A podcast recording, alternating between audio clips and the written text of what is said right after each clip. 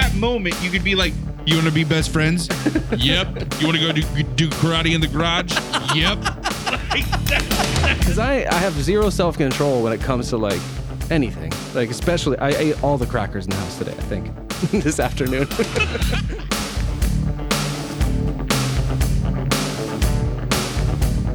I was thinking back, like, how the hell does a sixth grade teacher get away with telling there's kids stories about yep. Vietnam? It's like, holy shit.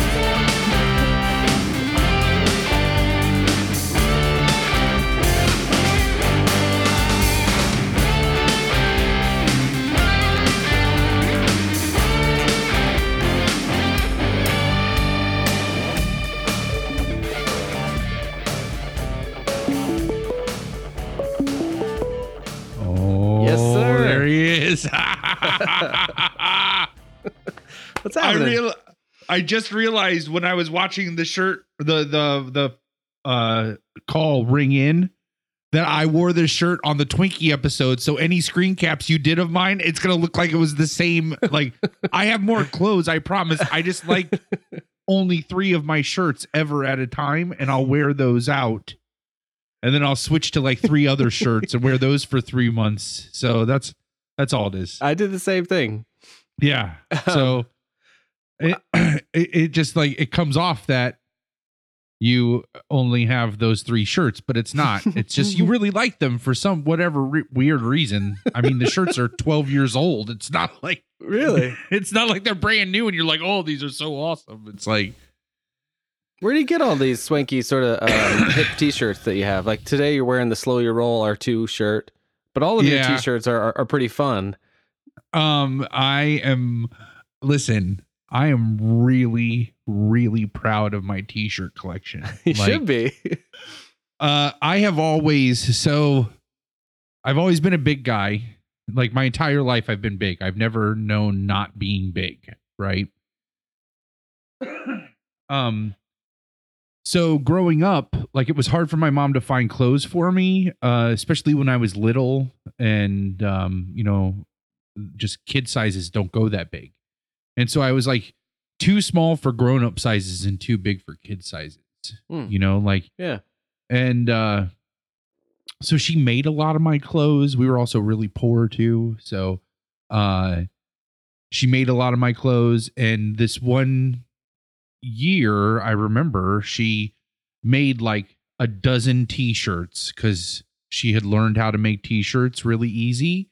And so she made a dozen shirts and we went to, do you remember the T-shirt iron-on store at Rolling Acres Mall that was down oh. across from the World of Science at the bottom of the escalators? Vaguely, but yeah, I can kind of, you know what I'm talking that. about? Like, yeah. It just had like all this. It's just like any, any screen printing shop that you see now. It was just like that, but that was like the only one that I had ever remember seeing where it was just like those perfect squares of like the T-shirts, like the different. And when you went inside, you could, they had like, you know, those like clamp down. It's like ka-chunk clamp down oh, irons yeah. that they yeah. use to like iron those things on, you know? They had like eight of those lined up down one side and they were all on. And then all these decals. I mean, probably I, I was like in fifth grade and this was the coolest thing ever. Sounds pretty cool uh, now. But it's like there were easily hundreds of all these different iron-on decals that you could pick. And so my mom took these twelve shirts and she's like, she's like, okay, pick twelve things to go on these shirts. And so I was like, what? And she's like, pick any of the twelve, like any of the things here, and we'll put them on the. So she made these like homemade. Back then, they were like novelty T-shirts, you know, like yeah. they were just like. uh, And so that's like my earliest memory I have. I thought I was the coolest kid ever because like I had picked every one of the designs. All the T-shirts I had with designs on them up to that point, like I didn't get to pick it. Right, it was just yeah. like my mom bought it, you know? And so like, and it was already on the shirt. It was like, you either wanted that. If you wanted that shirt, it was that decal or that's it, you know? What were some of the things on the on the, the the ones you picked out? The only one I can remember, this is the only one, was a teddy. It was a teddy bear, and I put it on this like this is so nineties. It wasn't even the nineties yet. It was like probably. Oh wait, no, it might have been like nineteen ninety to nineteen ninety-one, maybe. Uh, um, it was a teddy bear. I put it on an aqua blue T-shirt. And it was a teddy bear in uh, what is what is that called? Is it called a gi? Like oh yeah, a, like a karate a uniform. Comf- yeah, a karate uniform. Yes. Doing a roundhouse kick. Like it was a teddy bear doing a roundhouse kick in a awesome. gi, with like a with like a yellow star like star pattern behind it. Like he was like a you know like a Batman like kapow yeah. like almost behind him. Uh, that's the only one I can remember out of that out of that bunch. That's pretty spectacular. Yeah. Um. So ever since then, I've worn like, and then growing up, like button down T-shirts or button down shirts, even to this day, are like a, a fucking nightmare. Being a big guy, like I can't even begin to tell you, like it. I the, one of the only shirts, button down shirts that I look good in, cost me over a hundred dollars for the shirt. Why? And like, and I, so I, I don't even want to wear it. Like, it's like, because it's so, it's like the most expensive. It's, I like my suits, my one suit that I have didn't cost a hundred dollars. And this one shirt does. Right. And so it's a normal sixty dollars dress shirt that I then went and had tailored for uh-huh. my like weird body. And that was another sixty dollars. So it was one hundred twenty dollars for this dress shirt. Right. And so like, um, those were always a nightmare growing up, but it was always easy. And again, we were poor. So a lot of my, like, I only got clothes. I don't know if it was like this for you. I only got clothes in August.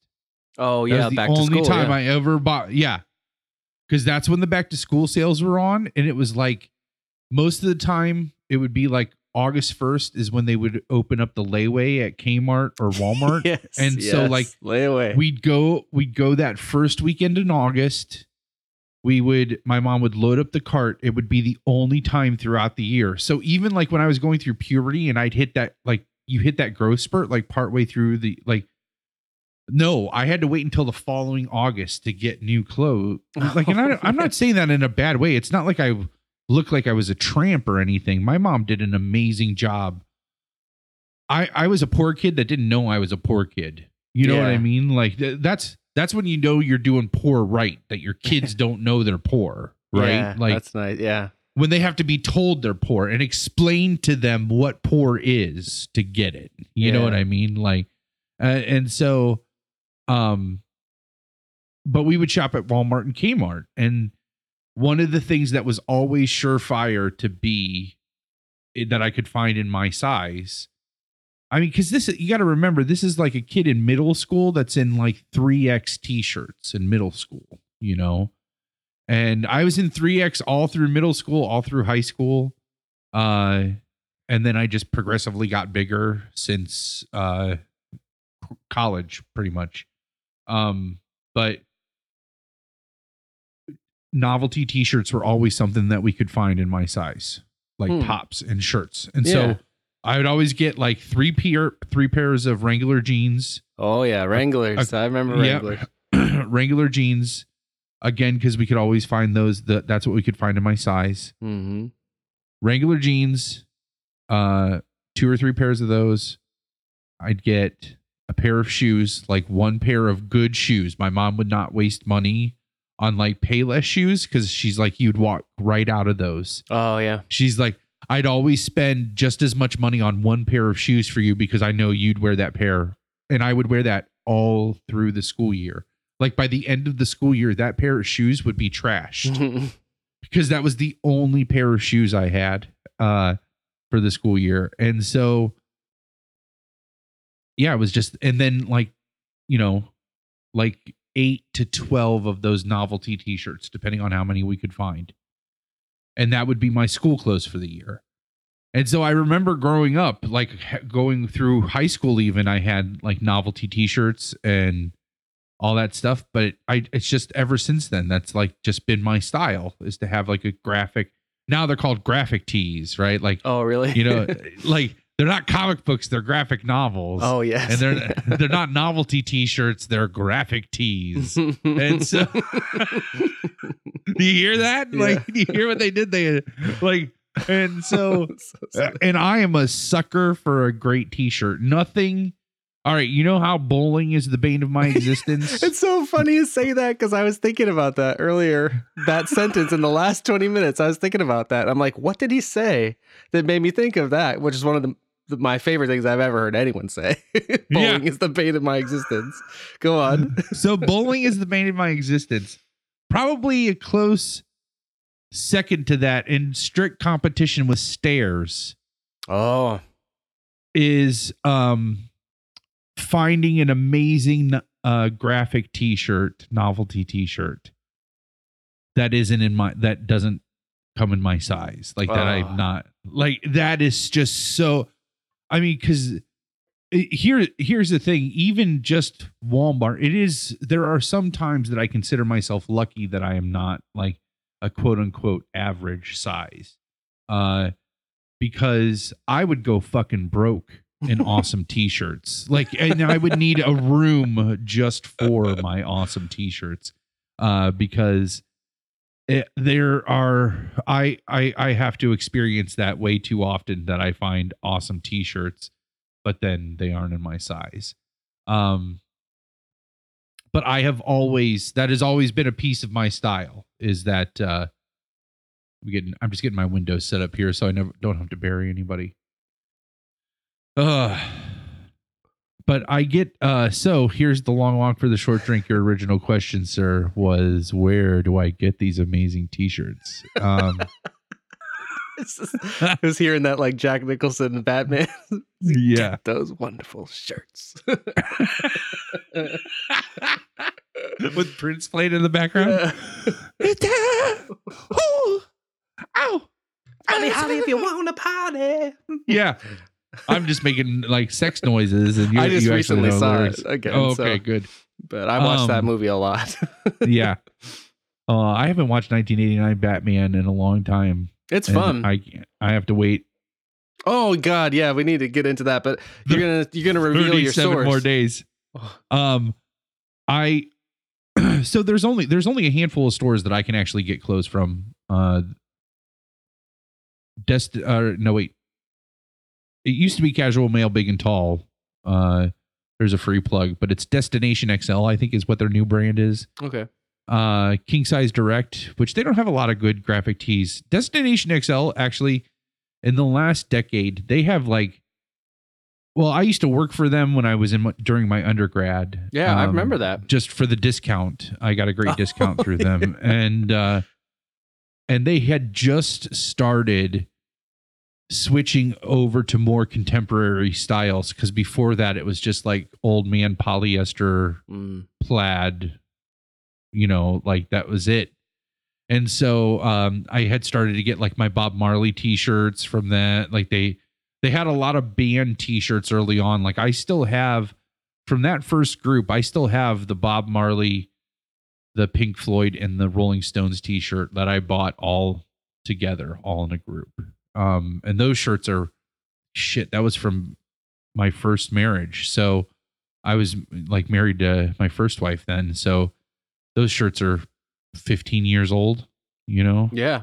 Yeah. I, I, I think you've, you've worn the Rolling Stone one recently. I, cause I see them yeah. when I process the screen grabs. Yeah. Yeah. So, um, they, uh, so I get a lot from them, uh, like that, uh, the Pulp Fiction one was from them.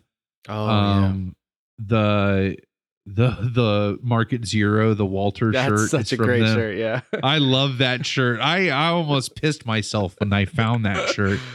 And, um, it, it, like two, okay. So here's two awesome things about my T-shirt collection. This is why I'm so proud of it, is there are a handful of shirts, and that Walter shirt being one of them, that I cannot wear. Ash, it, like it just cracks Ash up that I can't wear that shirt out without at least one person. If we wear it out into public, at least one, one dude yeah. who's like our age, who yeah. looks like us, just coming up and just being like, I love that shirt, by the way. Yes. Hey, great shirt, man. Thanks. Um, I have this, uh, I have this Danger Doom shirt or Danger Mouse shirt. Do you remember Danger Mouse? That's it's the, like is that's the D J that wears like a mini. Oh no, Danger Doom. That is Danger Doom is the mouse, the D J that wears the mouse thing. Oh. But, uh, Danger Mouse is like that. It's he's like a a spoof of uh, James Bond, but he's a mouse, and it's a cartoon oh. from the eighties. It's like really shitty animation, but it's hilarious. It's really funny humor. But I have a, sh- a shirt with him, this cartoon mouse on the front of it.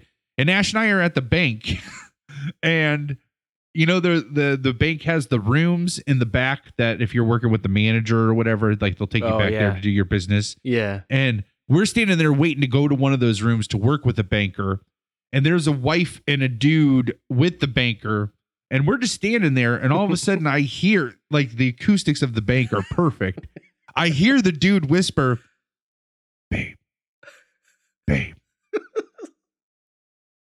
He's got a Danger Mouse t-shirt on. This dude's like, I mean, he's like forty. Yeah. He's like, and he's looking right at me. And then, oh, I wish I could remember, because when we switched places, when we get into the room and he's out there with his wife, I happened to see his t-shirt, and he had a kick-ass cartoon character on his shirt too. And I'm like, that guy's got an awesome t-shirt too.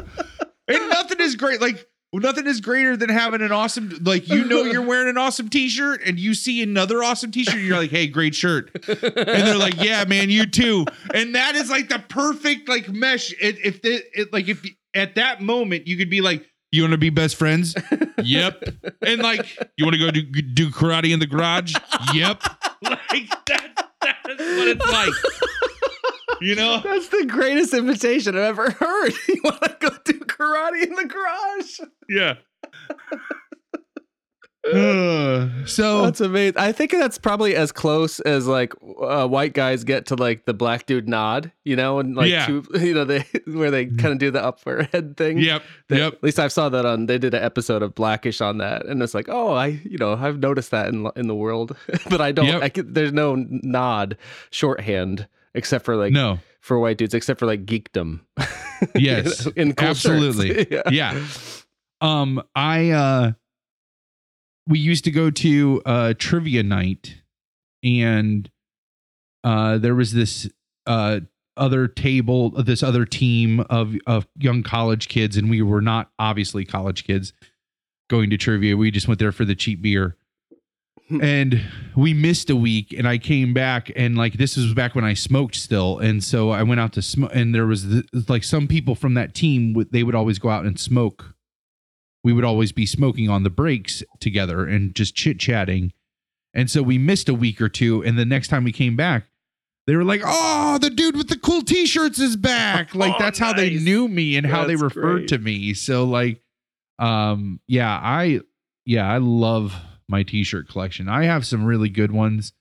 I have and the, this is the bad part is, and I had to cut myself off from doing this is I have a stat like a, a, this wide in my closet of t-shirts that are for when I lose weight, that some of them might be eight years old. I don't know like oh, that. I really? Just can't bring myself that they're so good. I need to get skinny enough to wear them. So that's interesting. That's some interesting yeah. motivation. Yeah. Yeah. Oh yeah. It's really motivating. They're eight years old. Dude. Like, well, like get, that's kidding. True. We gotta, yeah. get to, I guess you get to look at them. How, how we'll have to feature this somehow. Yeah. Um, cause like in the screen grabs, you only screen grabs, you only see part of them and stuff. Um, yeah. We'll have to find a way. I didn't realize it was such a, Uh, kind of that it goes back so far. That's such a such a cool story about your mom making your clothes and get getting letting you pick from the from the designs. Oh, yeah. That's that's really great. That's so cool.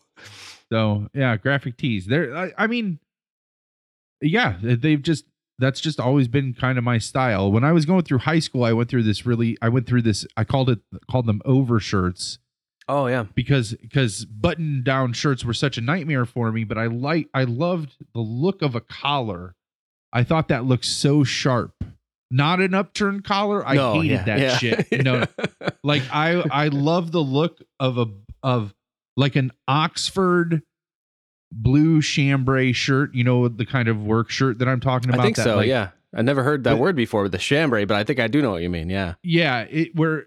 It, the those ones have it's the material, and then it comes up, and the collar buttons right there. Like oh the, yeah, the t- like yeah. I think those shirts are so fucking sharp. Like, and conversely, nothing is more sexy than seeing a woman in a one of those shirts. Oh yeah, that's yeah. And you know that's all she's wearing is that shirt. Like that. It's that pretty good. T- and there's like.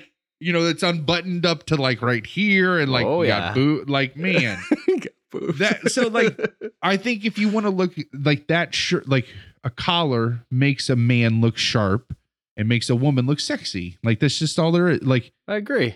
Yeah, so um, in high school, I, I I still wore the the novelty T-shirts, but I would wear an unbuttoned button down shirt over that, and I had just as many overshirts as I did.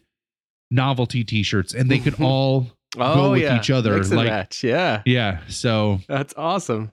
Man, I was such a tool. That's I'm not so at all. That's yeah. that's a. I mean, everybody has some kind of logic or whatever to the way that they dress, and yeah, that's a yeah. that's a perfectly respectable and very charming one. I it's I just, like that. It's just really hard. I mean, because you're a big guy. When you're a big guy, like you're, it's there's nothing I can do. Like there, there's nothing I can do to change that first impression when people first see me like that. Like, and I'm not trying to like come down like, oh, wovo on me or anything like that. Like, it's just, there's no denying it. I'm four hundred fifty pounds. Like if you're, if, if you've never met me before and I come enter a room, that's pro it's probably safe to bet. That's going to be one of the first things you're going to notice about me is that I'm a big guy. You know, and uh, so I take I I I take my laundry very seriously because I want my clothes to last because I hate clothes shopping. But at the same time, too, I'm also very I'm very like careful. I have refined what look what I know looks somewhat decent on me, and that's what I exploit what, when I wear because. Your clothes can, when you're a big dude like me, your clothes can make that first impression way worse. I mean, like I need to make sure that the clothes are not making my size look terrible. Like I look better than it than it than it would if they, they were too short or too tight or um not tight enough. Like that's just as bad. You wear something that's like way too roomy, then it just looks like a circus tent around you. Ugh. You always look very, always have looked very well put together, and increasingly so over the years. I think. Thank you. You're a man with style. I try. I and try. I envy that. Oh, you got a great it. style too. Like you like rock. You rock the style. I mean, you got the novelty T-shirts. Like actually, I this would one love is a, a team small yeah. man. Um, yeah, I did this for an anniversary. Um, so, oh. Hmm. No, I don't know if I can. Huh. I was trying to figure out because it's a combination of names. Oh yeah. Well, so I'm I'm wearing a shirt that's a combination of of my wife's last name and my last name, which are different. Uh, she was, you know, her. Um, she has an alliterative name, which is awesome, like a comic book character, and um, plus she's very close.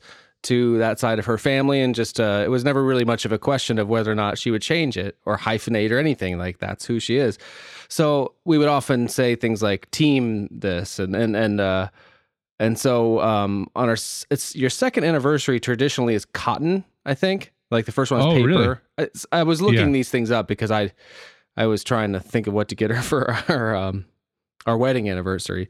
I got and, an anniversary coming up. Why don't you let me know what I should get Ash for uh, anniversary present? What uh, what L W S D Pod? Oh yeah, yes. On Twitter, that would be great. Uh, by the way, this is Long Long Short Drink. Yes, I'm Palmer. And I'm Dave. uh, talking to you uh, here in Dayton, Ohio. And I'm uh, talking to you from, uh, and talking to him from uh, Northfield, Minnesota. All right. Uh, I'm and, looking up uh, the gifts. Is hope this you your guys are first, ha- sorry, your first no, wedding second, second, second, okay. second. Oh, so it's Cotton. Yeah. Yeah. So it's Cotton. That's, that, that's the first time I've heard that. So uh, if you guys have any good Cotton ideas, um, please at L W S D Pod. Oh, I got one on Twitter. What do you think? Well, I was going to get you this at some point in general, but it might be a good idea for your anniversary. What's that thing that you guys say? Uh, you married this or something? Oh, yeah. You married this. We thought of that. Yeah. So if you can make shirts out of that somehow cleverly, I think that would, that could be, that'd be good. You know what? Um, I might, that might be a great uh, one because we, so when we got married, um, I said, where, you know, I asked her where she wanted to go on her honeymoon, and uh, she said Disney World, and we didn't have the money for that. Um, turns out we did have the money for that. I just was stupid and thought we didn't. Like, I was just too overly cautious. Um, but I, I promised her we would go to Disney World. I would take her to Disney World for our real honeymoon, and uh, we...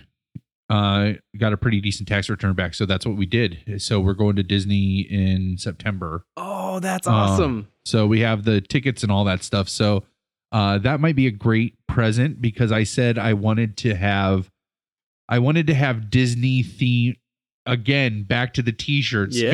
Man! What a great fucking God! This is why I love you, Dave. This is why I love you. Oh, that's nice. Uh, I don't even follow you, though. Tell me. Yeah. Um, I said I wanted to have a Disney themed T-shirt for every day that we were down there. Whoa. Um, so like, and the cool thing is, is because they bought them, Star Wars is oh, Disney yes. centric. That's so, great. Uh, because I, um, I said, what did I say? What was that T-shirt? I sent her a T-shirt that said something like, uh, my, my favorite, or my wife is a Jedi princess or something like my favorite, my favorite Jedi princess is my wife or something like that. Like, Um, but I said we should do just the hashtag you married, like I married this yeah. and with arrows pointing, and then just yeah. have like the Mickey ears somewhere on that. But just like, uh, so that would be a great present. I could make those for our anniversary. And oh then, yeah. Uh, yeah. And give them to her. So yeah, we have the whole trip. We're, um, we're going to do one day at Universal so we can do Harry Potter Land. Ooh. and then, uh, and then, Uh, the rest of the time we're at Disney. So it, we're going over my birthday and uh, yeah, it should be fun. It's oh, going to be a good time. Awesome. Did you have a kind of an unveiling of, of that gift, gift as a trip, or you planned it together? No, I told her, I was like, I, I mean, because we, we had been talking that this is pretty much the last year. This is like, this is the year, like we need to start having babies. We're going to have them. And oh, so, my. uh, Okay. So I, I told her earlier this year, like we're, we're coming up really close. Like hopefully in, um, July will be the last month that we will still have credit card payments that we're making. We'll have all of our credit debt paid off nice. in July. Um, and then, uh, what was I, where are we going now? Babies, dude. Oh yeah, babies. Oh, I told her, I told her earlier this year, I was like, listen, this is like the last year. If we're going to, I really want to do Disney with you without kids mm-hmm. at least once. And so uh, this is probably the last year that we can for sure do that. And she's like, yeah. So um, uh, just uh, beep her name. Uh, is a is a travel is a Disney agent uh, oh. just specifically for Disney. They earn Disney points that they can then redeem for their own vacations. Um, so w- I went over there to talk to her about it, and of course Ash was there, and we're just talking. And uh, Like, you know, they only need like the, this is, they only need a two hundred dollars deposit. And I'm like, oh, that's it. Because I thought they would want like thirty percent or whatever, you know, and we just didn't have that right then. Um, we were just kind of getting information. And fi- so I was like, okay, go ahead and book it then. So then I just like, so that was the surprise. Ash knew we were going to go this year, and she knew we were, she was part of that conversation, uh, about it. Uh, but she did not think that we were going to book it that night. Wow. Uh, but I was just like, yeah, just go ahead and do it. And then we, uh, got a decent tax return that paid for all of it. And, um, we had some money, a little bit of padding that we used up for our plane tickets. Those are already purchased. We're flying first class, which is oh, awesome. Oh, nice. Like, yeah. Great. It's like a two hour flight, but that's I don't exciting care. Though. That's yeah. The, yeah. It's, it's like first class is, I, I mean, I'm going to really appreciate it when we're coming back after a week walking around all these parks yeah. to like get in a decent seat and yeah. like, you know, that's kind of comfy. So, uh, so yeah, that's just, man, it's good times. It's, it's exciting. Was that just this, this week that that happened then? Cause I know you saw them on Tuesday or, or is that's going back? Uh, no, way? that, no, that we, we've known we were going to Disney, I think since, uh, the beginning of February. Oh, okay. Okay. That's yeah. still, that's so that's very exciting. Yeah. It's good times or it, it is, it is very, very exciting. So there's just a, this is a big year. This is a huge yeah. year. Yeah.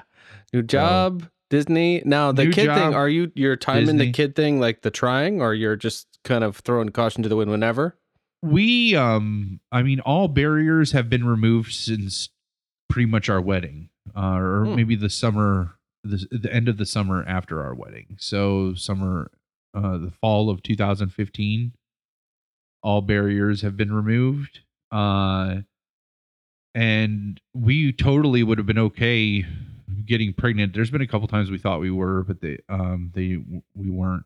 Hmm. And, uh, so, um, Ash with her O B, like, or her gyno or whatever, they they found out she has um, P C O S, which is like polycystic ovarian syndrome, or uh, like cysts mm. on your ovaries.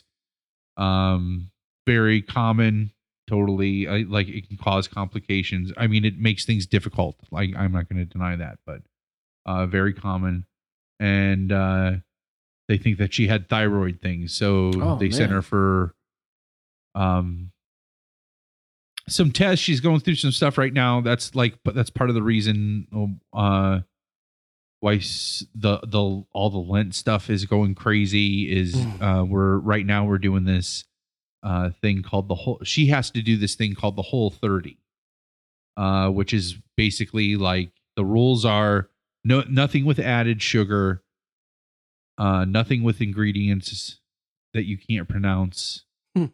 Um, no lentils. No. Uh, what else is in there? No dairy. Oof. All right. So like, those are all big ones, right? That and, sucks. and like, and like, and it, and and it also incorporates like like you know you think of all that and uh, I mean because pasta is not on there. You can't have pasta. You can't have bread. You can't have. So no gluten either. So mm. nothing with gluten. Okay. Uh, so no pasta, bread, no beer, no oh. alcohol of any kind. I'm drinking water right here. And it's oh, like, no. red cup. This is the most like, cause Solid- you know, you're doing it out of solidarity. Yeah. So, I mean, I'm going to take it back to, to my friend, uh, Jules Winfield, who said, uh, my girlfriend's a vegetarian, which pretty much makes me a vegetarian. That's so great. Uh, my wife's on the Whole thirty, which pretty much means I'm on the Whole thirty. Wow. Uh, so we've been drinking like black coffee for the last week. And like, how do you drink? How do you take your coffee? Uh, the bride and I about- both drink it black. So that that's not a inconvenience for us, but I can oh. imagine if you're not used to it, that's a pretty bitter. It's a, it's atrocious. Like, I don't know. How do you even, there's no way you enjoy it. There's no way. Oh, where you're no, just I, like, I do. But sometimes I will you? admit it doesn't taste great because it needs to be fresh. Like it can't just be sitting around. Yeah. Um, Yeah, so that's why I'm pretty particular about coffee, because I don't, it's not dressed up with anything, so so, so it has the potential to taste just horrendous. Just awful. It's yeah. like, oh, how can it be so, like, how can you put two ounces of of cream in coffee, not even sugar, just like two ounces of cream, which is not very much. And it's wow. like delicious, but you take that two ounces, which is not very much. And it's, I think I've, I think I've heard this somewhere. It's like licking Satan's taint. Oh. Like it's like, so how does it, how does that, how does that even happen? I don't get it. I, for me, I think too, I just started drinking it that way. So that's, yeah. I didn't, a lot of, I do a lot of, what, yeah. I just would never bother with condiments or things like that a lot of times. Yeah. So I got you, so I prefer like plain cheeseburgers a lot of times. And a lot of it just stemmed from laziness and familiarity, I suppose. That's fair. But that's it's fair. Convenient with coffee and, and stuff, because you don't need to the uh, the extra things. So we talked about T-shirts, and we talked about uh, um, Whole thirty. Yeah, but so how long does that Whole thirty last? thirty days. Oh, Whole thirty days. Okay. Yeah. Okay. So wow. we started that on March first, and then for Lent, I gave up. Which is funny. I, which by the way, I'm not, I don't even consider myself a Christian, let alone a Catholic. Yeah. I, but my wife's a Catholic, which pretty much makes me a Catholic too. Uh, no, that's not true. Um, I can get behind the idea of Lent. I like the idea of like, um, sacrificing something, you know, and that's why when I, when people who are, that is part of their faith system, and they're like, I'm going to give up. Ash's grandpa, his joke was always, I'm going to give up watermelon because watermelon's never in season during Lent, right? And, uh, but like, you know, the whole, I think every person can do, can learn something from giving up something that they truly enjoy for just a small amount of time, mm-hmm. of, of just like, of stepping away from that thing that you thoroughly enjoy for a month. Or forty days, if you want to like put a number on it, like you want to step away from that thing, just give it up unwillingly and jarringly like that. Like one night you're doing it as much as you can the day before because you know you're about to not get it for this amount of time. And then to learn, like to work through that, like those first three days of just like that are sheer willpower. Mm-hmm. You can learn a lot for, about yourself over that one month. Like one month is nothing. It's one twelfth. If you said one twelfth of anything. That's true. Yeah. You know, like that's not a lot of anything, right? Yeah, like right. Yeah. It's like one twelfth of the year. That's not a lot. Huh. You know what I mean? Like, I never used that. Uh, I never used that math before. That measurement makes a lot of difference of perspective. Yeah. Yeah. Like one twelfth of the year. And then if, I mean, well, and it's even, it's even less if you put it in like the, if you go any bigger, any bigger amount of time, it's even less, right? Like, um, oh yeah. Yeah. It's not, um, yeah, it's not going to get any. That's why, that's why like, you know, some of the worst things you'll ever go through in your life are only an hour. That's one twenty-fourth of that day. Like, you know what I mean? Like, yeah. Yeah. So math teacher, you got to think like a math teacher, man. So it is very interesting. I, um, I, I have, I'm friends with like a, a, a retired businessman and math teacher who's uh, taken to songwriting after his retirement. And that's yeah. how I met him. He likes to, he writes country songs and he shares them with me, and we're, we become friends through that. But he shared the series of songs with me. They're all kind of protest songs from over the years. And at a certain yeah. point he mentioned, he's like, oh, it's the math teacher in me that is always looking for an end. I can't remember the phrase he used, but basically a resolution to whatever problem is set up in, in a song or a scenario. Yeah. And I realized that, oh man, all of his songs have like, they come around to some kind of conclusion where things are positive. Yeah. And, and also just like a conclusion where he decides something like about oh, okay. what it is that he's saying. And, gotcha. uh, And he said, it's the math teacher, or the, it's the mathematician in him. I'm like, oh, yeah. That makes perfect sense. Even yeah. in something like feelings-based. Well, for me, something's feeling-based, like songwriting, because I use it in the exact opposite way. So as to not have to come up with any answers, only questions. right, right. And, and general feelings. But uh, but that's cool if you can. I mean, if you can, there seems to be a real comfort in that certainty, because you come up with answers and definitions of like, one twelfth is not so bad, you know? Yeah. Yeah. Like, so you think of it and you're like, one twelfth isn't that bad. And you, and I, if there's one thing I can attribute to the teaching profession, which I got, I, I, I, I learned a lot from being a teacher. And I mean, Jesus, I've only not been a teacher for three months. It's not like I'm, but one thing I, I, I did take that, I, I, I saw happen, like it, that my personal life, my work life changed because of it, was as a teacher, you're forced to be self-reflect reflective mm-hmm. constantly. And, um, you're constant, you constantly need to justify your actions. You need, constantly need to justify the results of things, whether or not they were in your control or not. Um, So you're constantly reflecting, you're constantly looking at this data and going over it and drawing conclusions and then defending it, you know? And uh, I think that it's really easy to do that during times of, if if you can just give a little bit of attention to a time of stress where you're cognizant of what's going on with yourself during that time of stress, you will be able to go back to that and learn lessons from that. There's mm-hmm. no, it, it is a skill that you have to practice, but if you do it enough, you become self-reflective and you actually can easily elicit change in yourself, because you're essentially using the scientific method on yourself. Right. Yeah, yeah. And so, um, and so, uh, I think like Lent or like a, any kind of fast from something you enjoy like that, or sacrifice from something like that, will generate that stress and generate self-reflection and help you elicit change in yourself that you need to do. That's uh, yeah. So, and I was, I was trying to find out where it came from, like Lent, because I, oh, Carrie's a, I can't. It's I've, about it's about when Jesus is walking through the desert and oh, the forty days in the in the desert. Okay, I'm I'm pretty sure that's what it is, right? Because he sense. doesn't like he like he just goes out there on his own. He sac he turns his like he gives up all of his. That's when he makes the decision to not like yeah. to oh. be the son of God, right? Like, isn't you've, that what it is? Like, you've seen have you seen you've seen Last Temptation of Christ, right?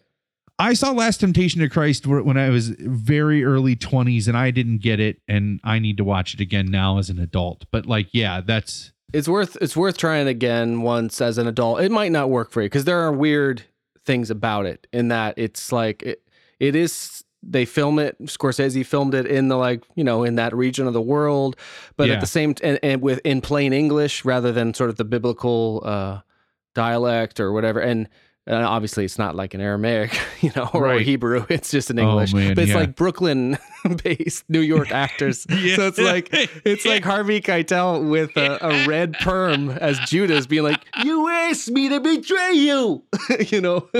But uh. at the same time, it's it's amazing uh, to me, and, and Willem Dafoe is incredible. And that's uh, uh, I actually so.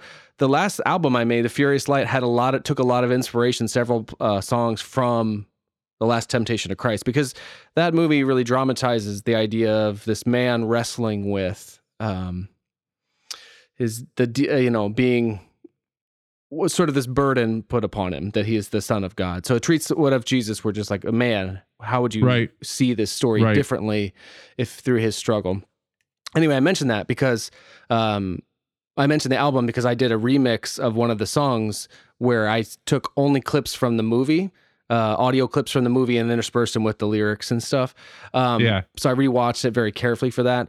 But when he goes out into the desert, it's it's it's cool. He comes back from the desert, and he approaches the apostles. And this is something I think in Catholicism, where like the the bleeding, something about the, the Sacred Heart. So I don't know if this how this is exactly in the Bible, but he comes back, he's talking to them, because prior to that, he did the Sermon on the Mount, which is all about love. And he comes back right. from the desert, and he, he's talking to them. He reaches in and he pulls out his heart, uh, and he's like, this is my heart, and he's talking to him. And then he goes, because uh, in the desert, in this movie at least, he's like, you know, speak to me in plain words. He's kind of calling out God. Yeah, he's like, yeah. Uh, kind of th- demanding his, his like, just speak to me in plain words, no signs, no nothing. And he comes back, he talks to his disciples, and he says, uh, I think the end of the scene, he's like, I believed in love, now I believe in this. And he holds up an axe, and it starts this act of the movie where it's like Jesus the revolutionary. And that's the Jesus that comes like tearing open, tearing the temple apart, and is like screaming things. I got, I'm here to set fire to the world. Oh it's my so goodness. Awesome. That's it's spectacular. It's really exciting. I, I think so. Now yeah. when you put Lent into the context of that, I'm on board. Uh, so like a nineteen eighty-eight adaptation of uh, a, an impossible novel that I've had and not read. But uh, okay, so but for Lent, you have given up. All right. Oh my God, so, I can't even say it aloud. You have to say it. These three things. I already biffed. I already biffed it. I, I mean, I'm already. Oh well, I've, that's I've, understandable. I've already, biffed, I've already biffed it on two of them. Okay. Uh, so. I mean, I you hear how like self-righteous I am. Like I'm like talking about like how like doing this Lent and like the sacrifice and how you'll learn stuff from it. And I'm like, oh yeah, I totally biffed it. I like well, that's why I gotta... picked three things. And then I'm doing the whole yeah. I, and then I'm doing the whole thirty-two, which I've given up a, a lot with that. Like a oh lot. God, yeah. Trust me. Uh, and uh, so originally what I wanted to do was no. And you have to remember the yeah, you got to go back code episodes. word, the code word, because I explained this in like the last episode, I think, or yeah, the one before. I think that's right. Uh, no, it's the stand episode. It's the it stand. Is. Okay. Yeah. Um. So, uh, cake was the first one mm-hmm. that I was gonna give up, and then pizza, oof, and then that hurts. uh, the last one. Again, I I co-host a podcast that was originally that was originally envisioned to discuss movies. Uh, movies was the other thing that I gave wow. up.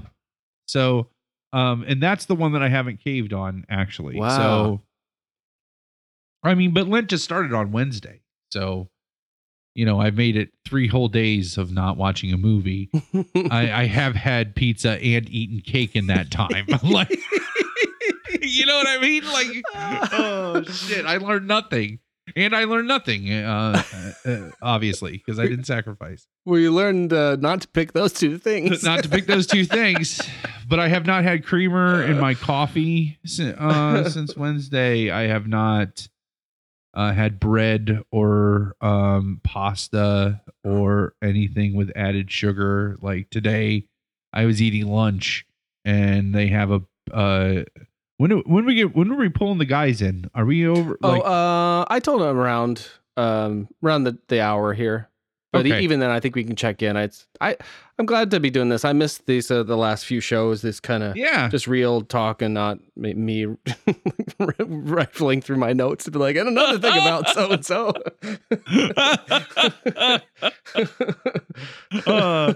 I I think they were fantastic, actually. Thank you. Uh, um, I do like the like. It's it's just I, I, what I find. Okay, so here's what I find hilarious about you, Dave, is not that you do all of those things. It's it's that at the end you become self-aware of how ridiculous it's not ridiculous if you want to do it. That's the thing. Yeah. But you find it you at some point become self-aware and you find it ridiculous. And then are so deep into the process that you keep doing it, but then are disgusted with yourself. Oh yeah.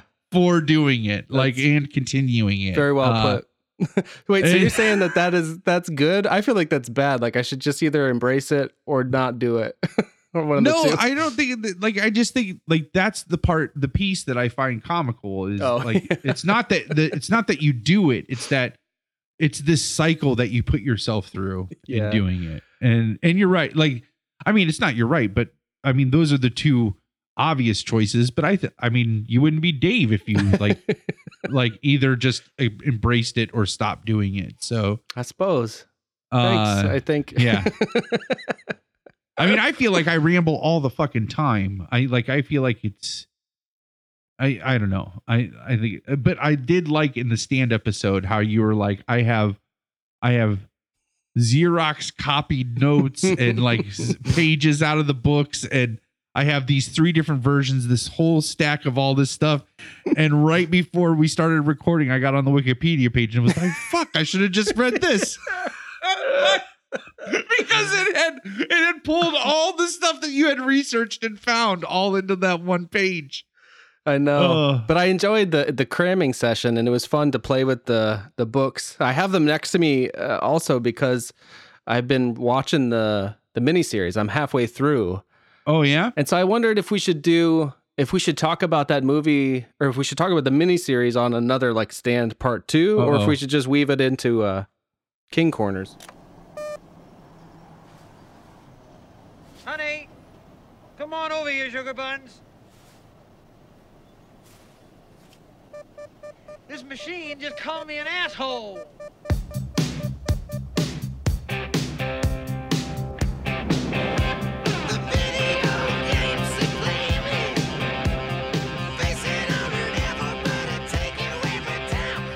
Okay. Um, let's see. So I was starting to say about... Oh yeah, so so I've got the stand books beside me again, um, because I've been watching the miniseries. Yeah, I'm halfway through right now, and um, I was thinking about folding them into King Corners, but especially in the uh, interest of time, it might be good because I'll finish it this weekend if we just do maybe a part two show, or or save that particular King Corner uh, for, for a night when we don't have a guest or something. See, this is where the Ah, oh, that's television. I could totally watch that. Yes. uh, yes, it just dawned on me. I can totally fucking watch that. We can do that any fucking time you want. Your eyes lit up. It is very T V. I mean, I would definitely make that distinction too. It is T V, and T V is fair game. YouTube is also fair game. Yeah. Uh, I was wondering that. Yeah. And it's like mid nineties T V. Yeah. Which yeah. Be, uh, uh, so, so maybe that won't be our King Corner tonight, but you shared something with me that I think really was a very cool King Corner, if nothing else. Yeah. So I love, well, and I love these little blogs like this. Um, uh, the Oatmeal is one. I don't know if you've ever read any of, of their no, stuff. No, no, I haven't heard of either of these. Uh, this is the first time I've heard of this one, the one I sent you. Um, but the Oatmeal is another one, but I love these like graphic designers that have these blogs that just like make amazing comics. And like, and when I say comics, I mean like comic strips, like, yeah, one off one, you know, they're just like small little things. They're not, um, the Oatmeal is, I, I highly recommend, uh, the Oatmeal's essay on, um, Twilight and why Twilight, uh, is a scheme for young girls. Like that's basically what it is. Uh, would that be your your Palmer's pick also of the week, or you got something in mind for that? Um. Oh no, I have something in mind. Excellent. For that. Okay, but that's an extra. Uh, that's a bonus, people. Yeah, that's a bonus. um. But um. No, this comic is. Uh. This also. Shit. Do you have the the site that that's from? Oh yeah, you need the, the link. Um. I well. I'll send it in the chat. I can. Well, I, I just, I mean, I know what it is. I just want to be oh. able to tell the people what it, if you, if you see oh, what the site uh, is, just let the, them know what the site is. The site is called zen pencils dot com. Zen, like the art of Zen. Okay. Um, and this is basically, uh, one of the, one of the anecdotes that he tells. If you, if you haven't read you don't have to be a fan of Stephen King to enjoy this book that he wrote called On Writing. Yeah. Um, if, if I ever meet somebody, whenever I meet somebody that's like, oh, I can't read Stephen King cause I don't like horror. I'm like, then read this book On Writing. Cause it, it shows you how good of a writer he is. Uh, And the first half, the autobiographical half, I think is the most romantic story I've ever heard in my entire life. Um, it's it's just it's it's awesome. Uh, but one of the anecdotes that he tells in that autobiographical half is this story about his desk um, that he always aspired to have uh, when he became a quote unquote professional writer, uh, giant behemoth, like because he. was writing in like cramped little desks in the corners of rooms uh, because that's all he had at the time. And so when he became famous and rich uh, writing his books, uh, which at the bottom of that cartoon, I'm sure you'll link this on the Twitter too. Oh, yeah. So at the, yeah. at the bottom of that cartoon is a really... Uh, is a really cool, just like little synopsis about Stephen King. Oh, I didn't read. Uh, I didn't. I didn't catch this earlier. I'm um, looking at but, it now. two oh seven It yeah. talks about like since his first novel came out, Carrie, he has released at least one novel a year. That's forty-eight years of at least one book a year. Whoa. Some mo- a lot of years too, and that's if you don't count those little side projects like. Uh, the Green Mile being released as a serial over a summer, or you know, the the Perfect Storm being released as like, and it's just a script, you know, that kind of stuff. So, I mean, that's that's just outrageous. Yeah. Um, because he writes the ten the ten pages a day. Ten pages a day. um. Uh. So the story is basically like he dreamed of this giant desk that he would never have to feel cramped when he was writing again, and when he became rich and famous, he got it. And it took up his whole room. And for six years, he wrote at it while he was coked out of his mind and drugged out of his mind and yeah. boozed out of his mind. And he got sober and he realized this is stupid. And he like collapsed. He like got rid of that desk and got another desk that sits in the corner, the one that he aspired to get away from, mm-hmm. and put a living room in the rest of his office. So that his kids could come up like, and it's so he like, and this is how you know he's a good writer. Cause it's like, it's already poignant enough. Cause he's talking about how like they would come up and, and they would come up and they would watch basketball games and eat pizza and like all that stuff and hang out. But he, he talks about, he's like, the line is, is he made this decision. He, you can hear how grateful he is that he made this decision in the last years while his kids would still want to hang out with him. He, there's some line in there about how in the, like in the nineties when they were like, when they still wanted to hang out or whatever, like yeah. they would come up and, and, it, and you can hear like, he's grateful for that, that he, he like, that's one of the things in his life that he was, that he made this realization soon enough while his kids still wanted to come and do that, you know? Yeah. And, uh, It's just real. It's just, it's so sweet. It's just a really sweet story and anecdote. And this guy drew a comic that went around it. And I think he did a brilliant job. Like he really embraced the symbolism and the imagery that King went for when he was writing. And the guy did a great job. Like you can, like, it looks like Stephen King. It looks like a cartoon oh, it's, version it's of Stephen wonderful. King. It's wonderful. What's this guy? Yeah. Gavin Aung, A U N G. Yeah. It's oh um, yeah, it's just so delightful. I I, lo- I love it. I remember the story, but the artwork, the way that it's told, is really, and it goes from black and white to color. Um, yeah, that's kind of a nice touch. Oh, it, and it's relatively short, so I don't know if he even had to kind of adapt or condense the story, or if it was every line. But man, it's great. It's re- it's, it's, it's really short. It's really good. And. And I've done this for the Oatmeal, but this is because uh, the Oatmeal had a really good comic about. Uh, Like, what is the name of it? It's hanging in my office. Hang on. Oh. It's How Everything Goes to Hell During a Zombie Apocalypse is what it's called. uh, but that's a print. Like I ordered a print from the um from these from the oatmeal, and I, I told you, like, it, it, I'm going to look in their store. I'm going to keep an eye on their store. If they put this on a print, I'm going to order it. Cause oh, it's, hell yeah. Oh, it's great.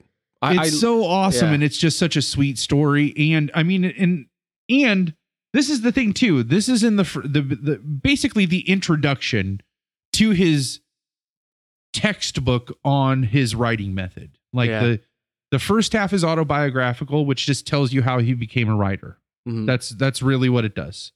And then the second half of the book is literally his, like, down to he gives you sentence breakdowns. This one's okay. This one's not okay. Oh, yeah. I textbook. remember that. Yeah. You know what I'm talking about? Like, yeah, textbook on on his method for writing. Right. Um. It it, it just ah, oh, it's just such a he cares so much about other people honing this craft that, and I, I feel like if there's one thing I can say in my arch of reading King's work is you can hear him gaining the confidence of his success ah. through his, through his writing. Right. Yeah. Um, cause definitely towards the, like into the two thousands. And I think this is coupled after his accident, when he gets hit by, when he got hit by the, the van mm-hmm. and almost, and almost died and did die, and they brought him back and uh, all that stuff. Um, he definitely is okay with coming out and just giving you a piece of fatherly advice. I feel like, like he's yeah. just like, you should really do like, and uh, he really te- does it with his stories and his, uh, uh and, uh, if you don't get it in the story, you get it in the epilogues, usually about how, you know, the, it's about the journey. It's not about the, the ending and how you should enjoy it. Like he's always telling you, he's always giving you advice in his epilogues or his, or his, um, introductions, right? Like I always feel like there's some piece of advice he wants to make sure you get from the book. Um, Maybe and, maybe there's a mathematician in his, uh, in his uh, past. Yeah, there could be. I don't know. It's sounds weird. Sounds like my songwriting um, friend. but with um, but with on writing, like there's, it's like what he wants. He's it's like he's here's the key. Here's the secret that you're asking. Like you know, everybody wants to know how I do this, so I'm going to give you literally the letter by letter instructions. But before I give you the instructions, I need to make sure you understand. And then it's the moral of what this story, this comic is, is that the writing supports your family, not the other way around. Yeah. Like, oh, oh shit. I you didn't know what quite, I mean? Like, yeah, like, that's not the exact words, but that is the moral. And I didn't quite take yeah. it because I'm not as smart. At, no, the, the actual words are life isn't a support system for art. Life isn't a support system or art. It's the other way around. But I think, right. that, I think in this story, it's definitely means his family. And I right. think broader, but I, I like that. Oh, yeah, yeah, that's a good moral. I should say. yeah, is, it's so, the other way around. Yeah. Oh, it's it's great.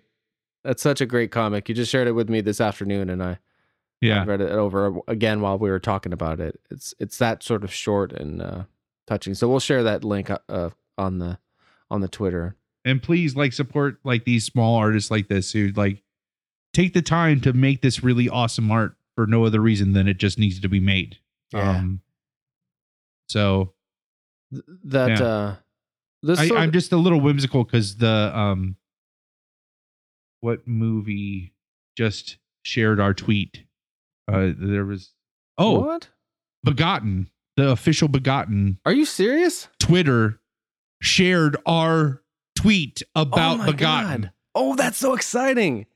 I'm going to Twitter right now. Our Twitter is L W S D Pod, and evidently we just got some love from uh I never knew how to say his name. Elias Marriage, I think. Um, yeah. That is so fucking cool. like, oh my god, yeah. He, he just... retweeted our tweet with the link to our episode. Whoa. Oh, yeah. Oh, it's that fucked up thing where the god is disemboweling yeah. itself. yeah. So, Jesus. Oh, it's upsetting to look at. Yeah, check that out. So that's, um, well, f- no, wait, we can't retweet that retweet. Can we? I guess. No. But, uh, um, yeah. and the brewery for, um, this oh, yeah. is how you you do such an awesome job. uh, the Zombie Monkey Brewery. Zombie Monkey. Brewery. Yeah. they, they, uh, they liked tall grass. Yeah. They liked our, our tweet on that. So, oh, that's fun. Yeah. I, I did notice that one. That's very cool. Yeah. It's, uh, um, and we had, I think Turbo Kid, like mm-hmm. the at the Turbo, the official Turbo Kid, they liked our tweet about Turbo Kid. Yeah. Um, I just really like this. See, this is the kind of this is the kind of stuff. Um, this this is the piece of it that I just didn't have the time for. That you, when I did W P L M R, that you are really good at. I I, I don't know if you you are really good at it. I definitely know that. I also think you enjoy the, that piece of it a little bit, like the. Oh yeah, I love. I love to look like, back at the. I'm so nostalgic for everything, especially the things that my friends and myself have created over the years. I um, yeah, I love to. I love to look at the Twitter. I spend a yeah a fair amount. I'm looking at it right now. I'm looking at the one that's like, "Don't call me Toy K," and it makes me so happy. I gotta isolate that audio. Yeah. Uh, um. So yeah, I have a lot of fun with it, and I'm glad to know that some folks are looking there. Um. So we'll definitely put the Stephen King one on there. Um. Yeah. Uh. Let's see what else. Um. I got a uh, the Stephen King thing reminded me. So of, if you okay, so what's that artist's name again? Jesus. Oh, I, I don't know how to know pronounce it, but uh, Gavin Aung, A U N G. Yeah. Or th- Gavin, Than. Actually, like, maybe maybe it's Gavin Aung Than. I think that's his full full name. Seriously, because we're gonna we're gonna tweet this and we're gonna share it. Just know, just let me know if you put that on sale. That's all I'm saying, and I will come and support you. I want a printing of I want a printing of this. He's on uh, Twitter. At, uh, he is Zen Pencils, I guess. So I'll okay. I will tag him when we do that. In fact, maybe we yeah he. Oh. Okay. Uh, maybe can we do a tweet that says like L W S D Pod wants to buy a print of this, like, hey, oh, absolutely, and, yeah. then, and then put the link of the uh, underneath it for the episode, of course, but just be like, at we yeah. want to buy a print of this comic. Yeah, like, he, he's tweet he's tweeting about it too, so we'll be able to engage on that level and hopefully bring about. I saw it. I saw it on Reddit, so he's probably he's probably getting a lot of attention right now because usually if things make it to the front page of Reddit, they're going to get a lot of attention. Um, so he's it, that's probably why he's tweeting about it because. That's where I saw it was on the front page. He wants, uh, oh, he's doing some kind of, yeah. Oh, that's, uh, yeah, I'm happy to support. I want the print of that thing too. uh-huh. Absolutely. Uh, yeah. Um, how about your smoking stats? Do you got those handy? I do. Hit me um, with, um, hit me with a screen grab of those too. Yeah. Actually, while you're, um, while you're looking for that, I'll, I'll, I'll share the Dave Diggs. I don't have anything new. Per se, okay. I am listening, you know, nothing that I haven't mentioned before. Well, I will tease something at the end of this, but I, I've been listening to the the uh, Bruce Springsteen's autobiography, uh, which is which I read on paper first, but was released on audio later. And I've said before, I'll say a million times, if I like anything more than the Boss's music, it's like l- hearing him or talk about his music. It's it's wonderful. Um, so there's a short paragraph. Well, it's a longer paragraph, maybe. But not too long, uh, that I want to read from uh, uh, the chapter called Road Work that really um, demonstrates why what I love about this book and what I love about this uh, this uh, musician. So he's talking about um, why the it's it's it's you know it's it's important that they call playing music. It's not called work. I mean, if anyone's written about work, it's Bruce Springsteen. but uh, um, He's talking about, you know, it's the whole thing is called playing, and they've done that as a band, the E Street Band, for forty some years, and they'll continue to do it. But this is how he then goes on to talk about playing. So I'll, I'm going to read it in my best, uh, best Bruce Springsteen, and maybe even we'll replace this with uh, the real Bruce Springsteen, but try to channel him. It's all about like an underbite and a little bit of that L that Stephen King does. you know, the yeah, I can't yeah. quite. But so he says. Um, About playing, oh. yeah. So it's about playing yeah. music, so called accentuating the playing. It's a life-giving, joyful, sweat-drenched, muscle-aching, voice-blowing, mind-clearing, exhausting, soul-invigorating, cathartic pleasure and privilege every night. You could sing about your misery, the world's misery, your most devastating experiences, but there's something in the gathering of souls that blows the blues away. Something that lets some sun in, that keeps you breathing, that lifts you in a way that can't be explained, only experienced. It's something to live for, and it was my lifeline to the rest of humanity in the days when those connections were tough for me to make. Can it be hard? Yeah. Is everyone built for it physically and psychologically? No. Are there nights where you don't want to go on? Yep. But on those nights, there will come a moment when something happens. The band takes flight. A face lights up in the audience. Someone, with their eyes closed, singing along to the words, the music you've written. And suddenly, you're bound together by the feeling of the things that matter to you most. Or, there may just be some great-looking women in the crowd. That always works, too. oh, oh, man. Boss. I mean, that, nothing has made me miss playing music more than that paragraph in a long yeah. time. But that's, uh, oh, it's such a joy to read. So I've been listening, or listened to, I read it. So I've been listening to it, and then uh, when he gets to the point where he talks about a particular album, uh, an album, I'll listen to that album and stuff. And I bought this other book called Songs. I was, my one complaint about the autobiography is I felt like he wasn't talking enough about what he was intending in his, his albums, because he's very specific and intentional about that. Um, but I was very happy to to see that, like, when as I contrasted to the book of songs, which is all just lyrics and a, a few pages introducing each album, came out in nineteen ninety-eight, um, he actually cribs from that book pretty liberally because he wrote that as well. So it's yeah. like, oh, this is great. It's actually him reading aloud essentially the book of songs as well. so um, it's been a great joy. I know Twinkie said he was reading it since listening to uh, our best of twenty sixteen episode or favorite things.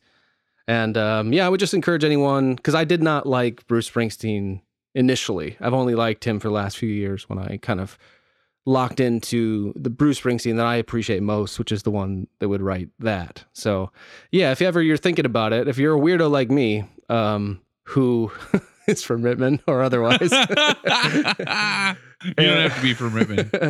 It helps I, though. Cause I, I have zero self-control when it comes to like anything, like especially I ate all the crackers in the house today, I think this afternoon. But but when it comes to like savoring the right time to to to delve into the right piece of media in the right order or whatever, like I there are artists I've talked about I know I will enjoy, but I've I'm putting off until I can dive in. Um, so if you think you would enjoy Bruce Springsteen, that's a great place to start. And then the one thing that I'll tease uh, that is that I'm sure will be something I dig in a future episode is this envelope arrived in the mail. It was oh. the uh, when the Nine Inch Nails released its E P in December, kind of by surprise. I heard about this on the radio today. Oh, so Is maybe you the... can tell me more about it, because I actually I'm just holding the envelope, and I don't quite know. Does it say have a, have a, something on it that says this will make a mess? Yeah, yeah. I'll read what Do it no... sa- says, or, or well, actually, what... yeah, read it, read it. Oh, geez, you it, look so yeah. It says, um, so I so I should say, so the, they released an E P called Not the Actual Events, that, you know, all music is essentially free, but if you wanted to have a physical component, you could order this thing. And I just figured they hadn't come up with the artwork yet, but it was this rectangle on their site. And so um, so I ordered it because I'm I like that sort of thing. And uh, yeah. it came in the mail, and it's, I don't know, it's hard to describe uh, size-wise. It's like, it's like a slightly oversized envelope, like a piece of paper folded in half, like eight, eight, eight and a half by eleven folded in half, but a little bit longer. Uh-huh. It's bound. It's, it's sealed with a sticker. Comes in like a. Uh, so, I can't think of the right term. Like it's vacuum sealed in an, in like a, so you know it's new. And then it's a black envelope with a white sticker, mostly black writing that has some sentences in red, including this first one that says "to be read in its entirety before opening. Actions have consequences. N T A E, Not the Actual Events, which is the name of the E P, may contain subversive elements that produce feelings of euphoria and may be harmful and unsettling to the consumer. Likewise, this physical package may lead to unrealized expectations or ex- unexpected results upon opening. Caution should be exercised with both. And this is important, dot, dot, dot. This will make a mess. By opening this envelope in any way, you assume all rights to your person and or property and waive any claim against the Null Corporation, any of its subsidiaries or affli- affiliated en- entities from any and all damages or harm you may incur. So, oh, you sent me a, a, a YouTube. That is not for, that's for my, uh, that's for my Palmer picks. Oh, oh, okay. Okay. So, so what don't worry you, about that. That's all I know. I mean, I haven't, oh, I'm, I'm all saving. I, all I knew, all I know is what I said, where I, I, I heard on the radio that they sent out these envelopes for this E P. Uh, which is the, is it better than than Ghosts one through four? You mean, do I like it more or, or whatever? Yeah.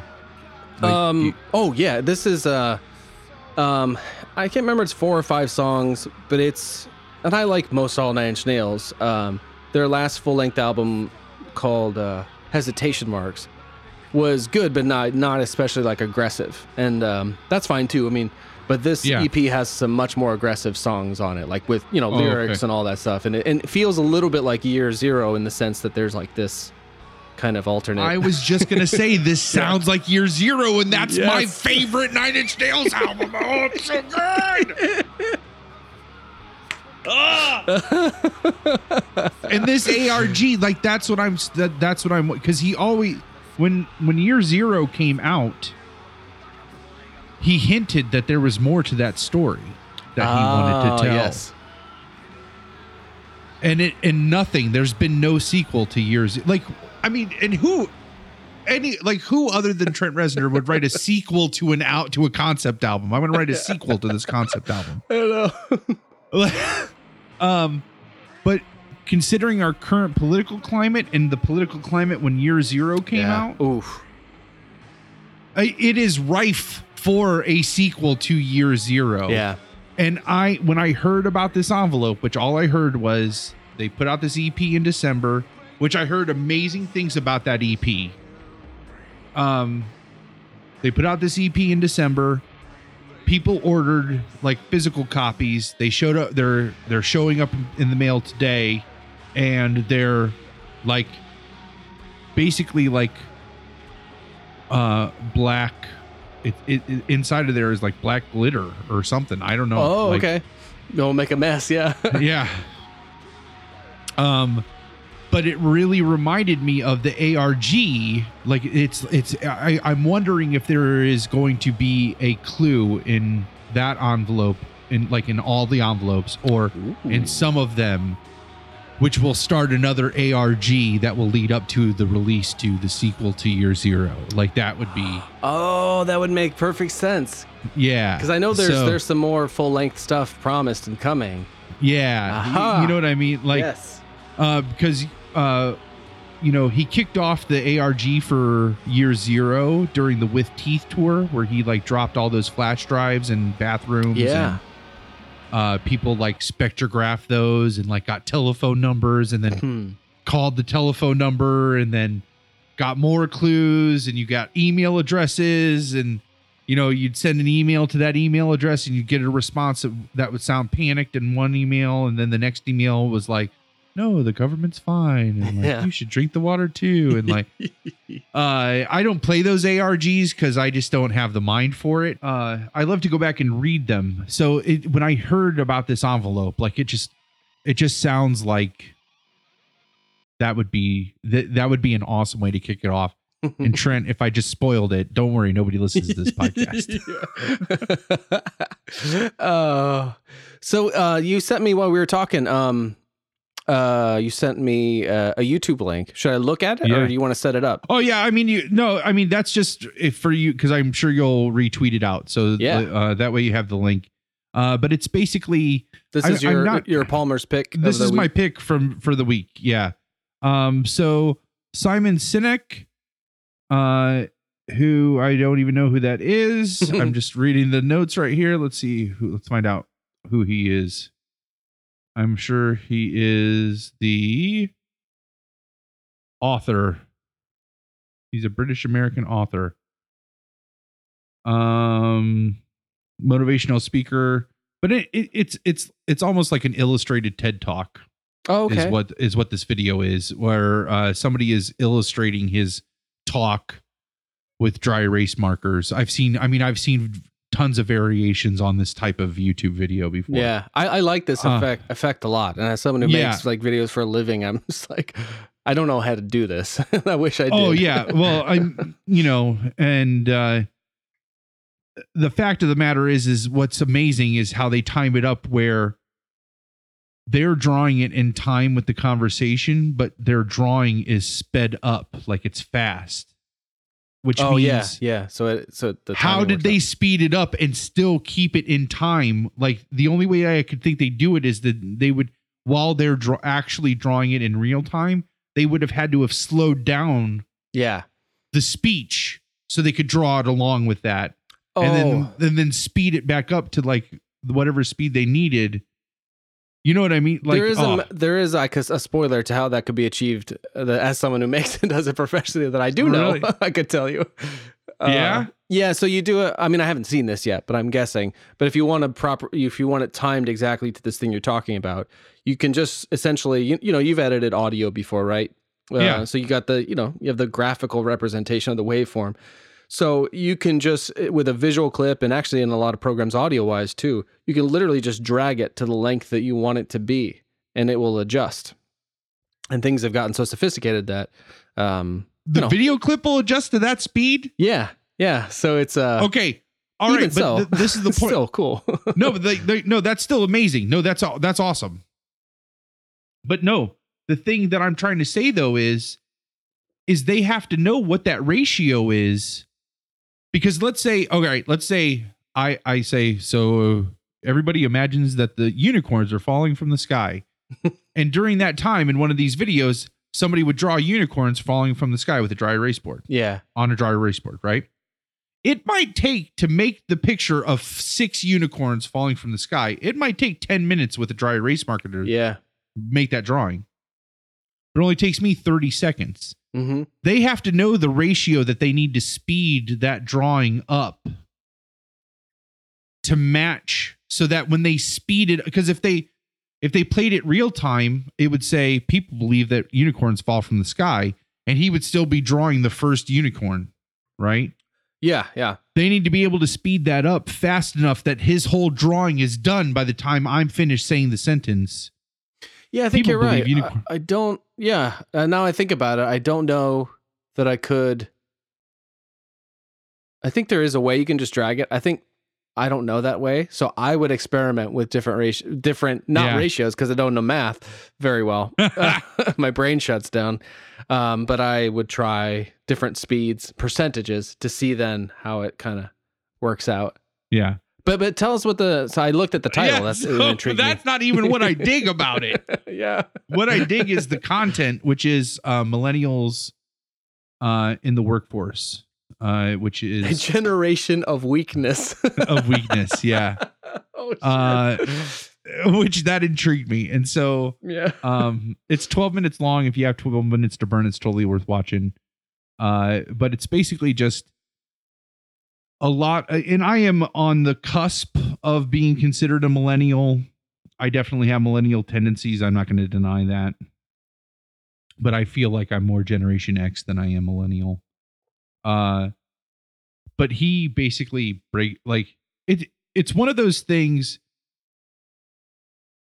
where you feel like. Do you ever feel like there's like some kind of social thing going on in the world that you experience yourself, you observe it happening in people close to you, and you see it occurring in your media that's beyond your world? I think so. And and and nobody really is zeroing in on it. You you just happen to start piecing, seeing these these things happening, and then all of a sudden you see something where somebody puts a name on that thing, and you're oh, like, yeah. exactly. Yes. That's exactly it. That's exactly what that thing is that I've been seeing.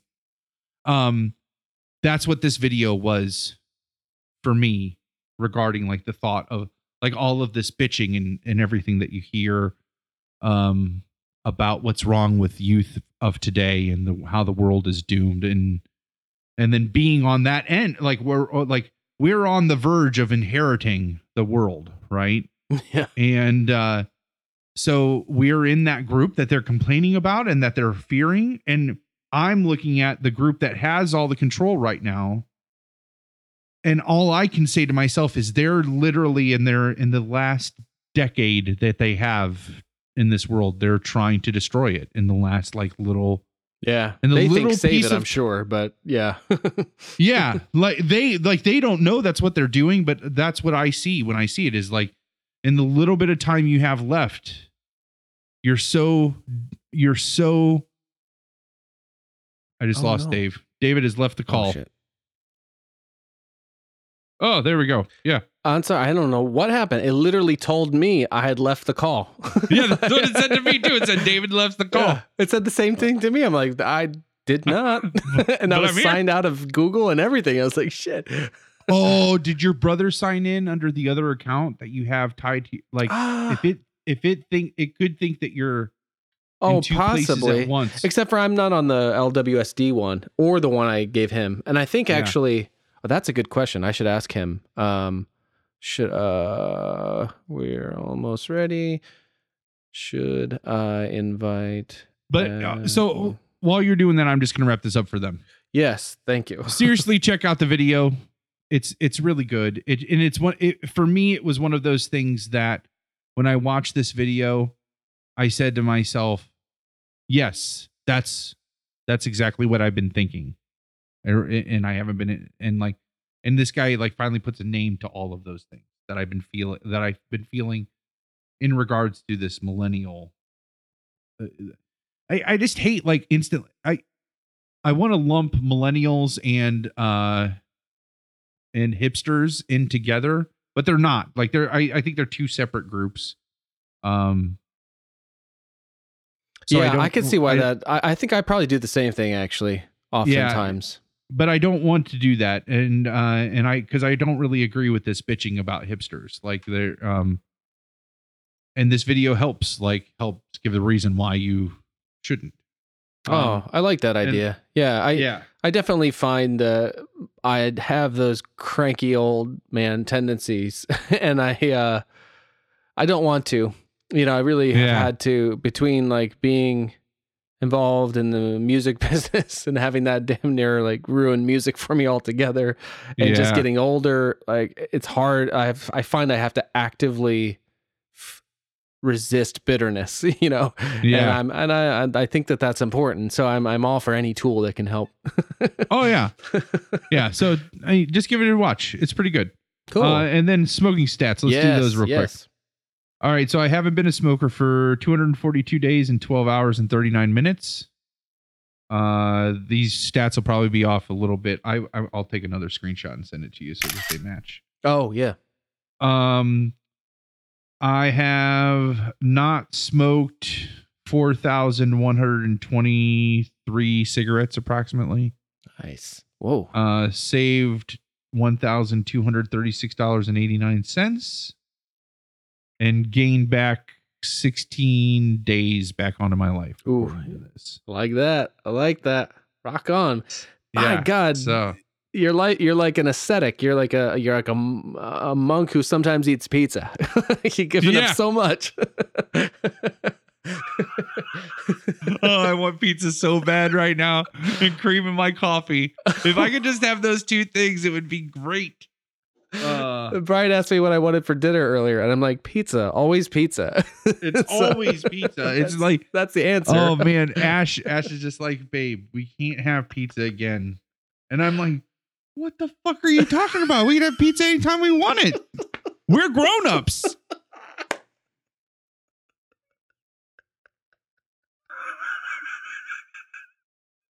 There's been.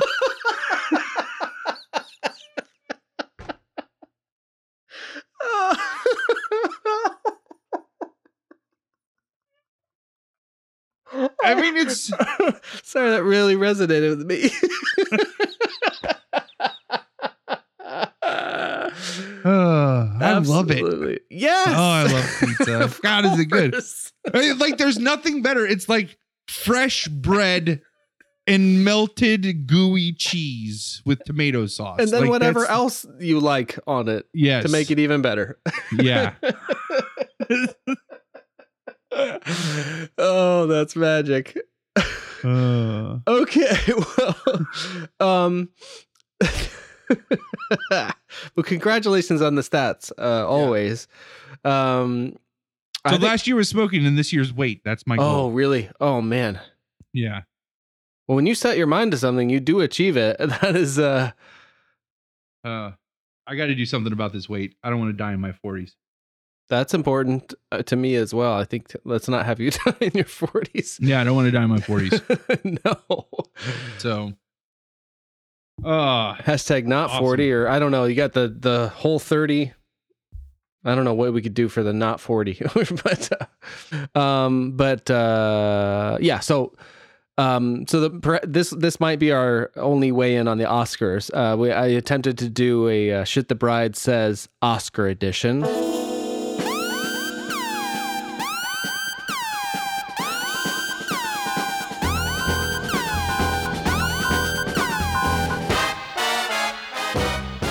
Yeah. Um, which uh, I didn't tell her about, of course, but so she happened to say one thing that I, I, I couldn't stop laughing uh, to write down. Uh, we do a pool with her mom uh, where we guess, and there's a, there's a kind of a grading system that I don't even know. And you have met her mom on a handful of occasions, or at least yeah, yeah, yeah. And she likes you. She knows you. She'll ask about yeah. you. Yeah. Um. So so she says this. My mom tried to tell me Vince Vaughn was a Republican tonight, like it was news. I was like, bitch, please. Hashtag Oscars.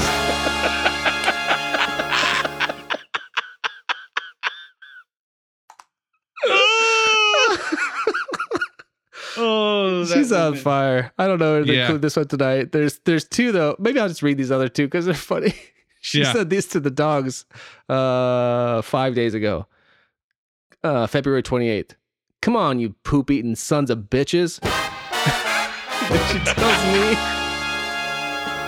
and she looks at me and she goes, they're on your watch now. I'm going downstairs to smother myself with a pillow. Then she goes, first, I'm going to have a fart. That's all one tweet. Uh, and then this is today, two hours ago, comes in the door and she says, you best have my puppy's harness, bitch tits.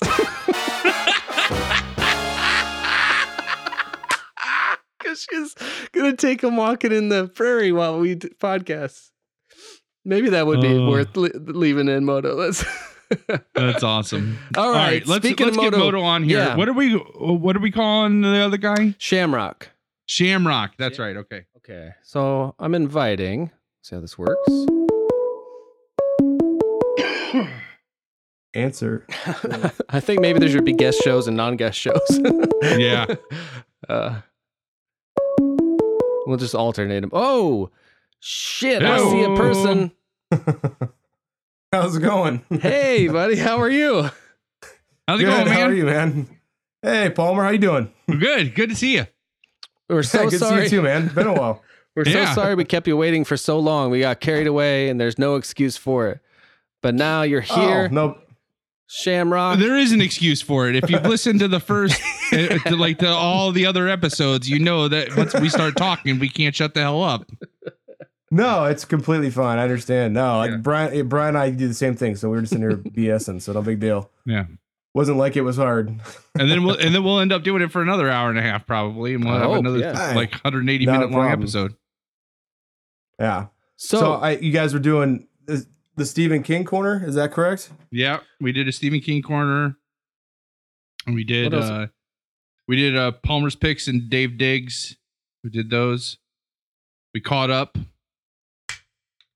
Talked about oh, what were t-shirts. Well, we did smoking stacks, t-shirts. I mean, I talked for forty-five minutes. Listen to this. I talked for forty-five minutes about my t-shirt collection. How awesome is that? I mean, you know, I could probably do that too. I'm not yeah, even alive. Yeah. I, and the history of my t-shirts and like t-shirts. Why I wear t-shirts, like, like why I love novelty t-shirts and all that stuff. Oh yeah. I have, I have quite a few that are pretty outdated and I probably should burn because you can no. never say what's on them ever and not wear them in public. They always come back. They always come back. Though. Like there's always like, I don't know. I've had some great shirts. I think one of my favorite t-shirts I ever had was on the front. Uh, Dano gave me this shirt, Dave. Oh yeah. Yeah. He used to make shirts. Remember he, he used to make t-shirts. Do you remember when Dano had the job where he made t-shirts? Oh yeah. Like, we got Cabin oh. Fest shirts out of that. Uh, yeah. Palmer's Pick shirts, Steve shirts, Steve shirts. I had that, like the horsefly shirt was from there. Oh, yeah, like, yeah. Yeah. So, uh, the best shirt though I ever had, I got from him, and on the front it said, "I want your body." And then on the back, this is the bet. There's there's a double reason why this is so awesome. So the front says, "I want your body." The back is the ad for a cemetery, oh. like a like a private cemetery. and so, and so, so that's awesome. Right? First off, right. The second off is that was their company t-shirt they bought for their company picnic. He just oh. printed an extra one for me. Like, nice. So awesome. Like that. I want to work for that cemetery. Like, cause they're funny. I'm like, yeah. They get it. Well, now, now I want that because I used to work at a cemetery. Oh, so there perfect. You go. See? Yes. Oh. I just, mine would have to say, because I worked at the National Cemetery, this like, "I want your body, but veterans only" on the back. Yeah, yeah, yeah. uh, we should give uh, some kind of um, proper introductions here. So we got uh, on the yeah. line from um, literally from Ripon, Ohio. Our, our yes, sir. Our, um, I don't know if it's a, it's not really a joke. It's but it's said in good fun that this podcast is two weirdos from Redmond, Ohio, yeah. talking bullshit movies and Stephen King, and uh, and so yeah, Shamrock, our guest tonight, is coming to us from Redmond, Ohio. Uh, yeah. Recorded, I think Moto's lurking there in the background somewhere, and they are um, ch- yes, Moto! Oh, look at that hat, it's sharp. You're looking like Master Duran in Kickboxer: The Vengeance or whatever. uh, but yeah, so that, he, so tell us a little about yourself, Shamrock. How do you how how are you enmeshed in this whole um you know uh, circle of people? Uh well, uh, basically, I'm best friends with uh, Dave's younger brother. So, and we all used to play together as kids. Um, I, I think I found myself in quite a few of Dave's home movies that I've seen online recently. Yeah. I oh hope you God. had no aspirations for a political career. Like, no, no. Well, well whatever about that. It's digitally remastered. Yeah. Now, now, nowadays, that might win me votes. So whole You're knows. right. You're exactly right. That's so true, man. I don't even know. Like, yes, that's so true. Shit. Oh man. Um, uh, Palmer, you and I, you used to be on the morning news together. Yeah, we did that. Yeah, yes, when, uh, what man? What I well, first off, because it's Rittman, right? And I was in between. So Shamrock, you were like a grade behind me, right? Uh, I was a freshman. I think you were either a junior or a senior. Oh, okay, so you were a couple grades behind me, and your sister yeah. was like a couple grades ahead of me. She was in my class, right? Yeah. So like, I yeah. was like, I was like in between you guys, and. uh mm. And then I don't know how much details you want to put on here, but your mom was like the school librarian. Is that okay? What, yeah. To say that? No, that's fine. Go yeah. ahead. uh, so, and she also ran the morning announcements. And so uh, I know we had study hall together, it, but because yep. it was Rittman, like I graduated with fifty-three people. So right. Like for him to say, for Shamrock to be like, you were a junior and I was a freshman in, in, in a normal high school where there, where you graduate with five hundred people, like one of those consolidated high schools, that would be unheard of for you to know each other, for oh, us yeah. to have known each right. other. Right. Like, um, I graduated with, with like eighty-seven people. That's no joke. So, uh, like we lit, like our, our, our study hall we had together had all four grades in it. Like there, like, and that, again, that would have been unheard of. So, um, that thirty differential, if I did my math right, is that because of the Career Center? You what said, are you talking about? Well, you said fifty one time and eighty another. I didn't know if that was a. Oh no no no! Geez, I um, that I I probably just misquoted and then I remembered it was. Oh yeah yeah. Well, because the, there was that thing in high school where um, a, you would a certain amount of the students would go yeah. to someplace called the Career Center, and then others still would yeah. do like post secondary where they yeah, go to I did college. That. I didn't even I didn't even go to high school my senior year. That's right. I only came in. Yeah, you were you were there for the morning announcements. That's, and then you, that, you I, gone. That's the only reason I came into high school was to do the morning announcements, and then I left. I need to hear and more would, about this morning announcement stuff. How did that I go? Would, like, did you guys do a segment? What do you? Were you the co-anchors? How did that go? Uh, well, the uh, anchors rotated. I was I doing Palmer's Thought of the Day then. Oh, you wait. You know, I, I'm thinking about this because I'm trying to remember how this worked out. Because you did do Palmer's Thoughts, but I think that was your senior year. Is that correct? Yeah, and my my senior year was when I went full time post secondary though. So that's when this right. Because my junior year, I was still I was like half and half. I still I like spent half the day at school, and then I went to college the in the afternoon. Nah. But my senior, you know, you might. Sorry, not to interrupt, but no. yeah, you might have done Palmer. You might have done that Palmer's Thoughts both years, actually. Yeah, because I remember actually sitting watching you doing those. Before oh yeah, I, you know when, what I, when I wasn't on the news, I was yeah. yeah. So because your mom also was the advisor for the yearbook, and I took yeah. pictures for the yearbook. I was the photographer, and mm-hmm. uh, I wanted to do morning announcements. Like so, my junior year, um. a lot of people, she lost a lot of anchors, and she's like, well, you, do you want to do morning announcements? And I was like, I only, I'll only do morning announcements if I get to do uh, this. And I was like, I don't want to do the normal stuff where I'm just announcing stuff.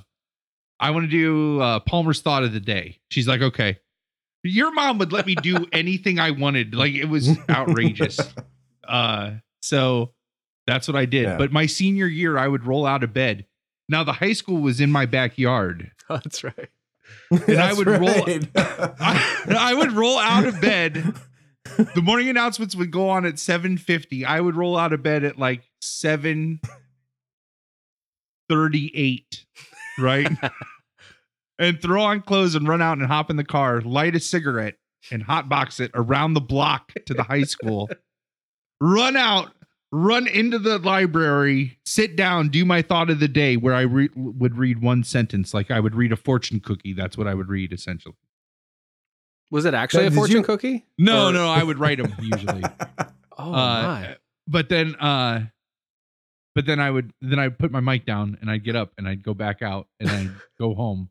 And that was all I would come to high school the whole year. It was crazy. Now, am I, am I remember this correctly? Didn't you... Because I remember my, my cousin, you know, my cousin Mary, she used to wear slippers to school. Um, and I remember, didn't you come to school in slippers a couple of times to do the morning announcements? Oh, yeah, sure. Or, oh, yeah, absolutely. I was, if I remember, I'm, this is a flood of memories are coming back yeah. now. No, because like that's all I was coming to school for. And student council meetings and stuff like that, I guess. Right. But, yeah, I had no classes in the building. But I would come in, yeah, man, and I, man, there were so many mornings I would do that, and then it, like, then the year just started started getting to the point where your mom would just be like, "Are you going to come in this week? Ah, uh, probably not. Okay, next week then we'll see. Okay." So, oh, that's Shamrock, awesome. What about you in the morning announcements? Did you get roped into it, or was it something you wanted to do? And what did you do on the morning announcements? What ah. Uh, uh, Freshman year, I don't think I had the balls to do it. so I, I'm trying. I'm thinking back. I might have done a few. I think I might have done the lunch announcements my freshman year a couple times. Okay. Um, sophomore sophomore year, I got more into it, and that's I think that was when Palmer and I did this. We were playing. Uh, it was football season. We were playing Wayndale, and we thought of this like right before we had to go on, and it was because uh, uh, it was the Wayndale. They were the Golden Bears, so we do who's gonna beat. Who's going to beat the Bears? The Indians. So it's just like we we did this bit back, and we had a bear behind us, a stuffed bear. My mom had in her oh, office hanging by hanging by a noose behind us. It was. Uh, I know it's the one I time I actually. That. That's so awesome. I uh I uh, think that was the one time I actually kind of ran away with like, kind of an idea or something. I threw it to Palmer. And I was like, yeah, and Palmer just took it and ran with it or whatever, and then added to what it was a basic. The Bears idea, and I think we just it blew up into something within five minutes. Oh, that's so awesome! It was it was a lot of fun. Um, by I think my I, I did it throughout the, the last two years of high school. So um, I don't think anything else other than uh, the video, Dave, you helped me put together for the morning news. I think that oh. might have been the other funny thing.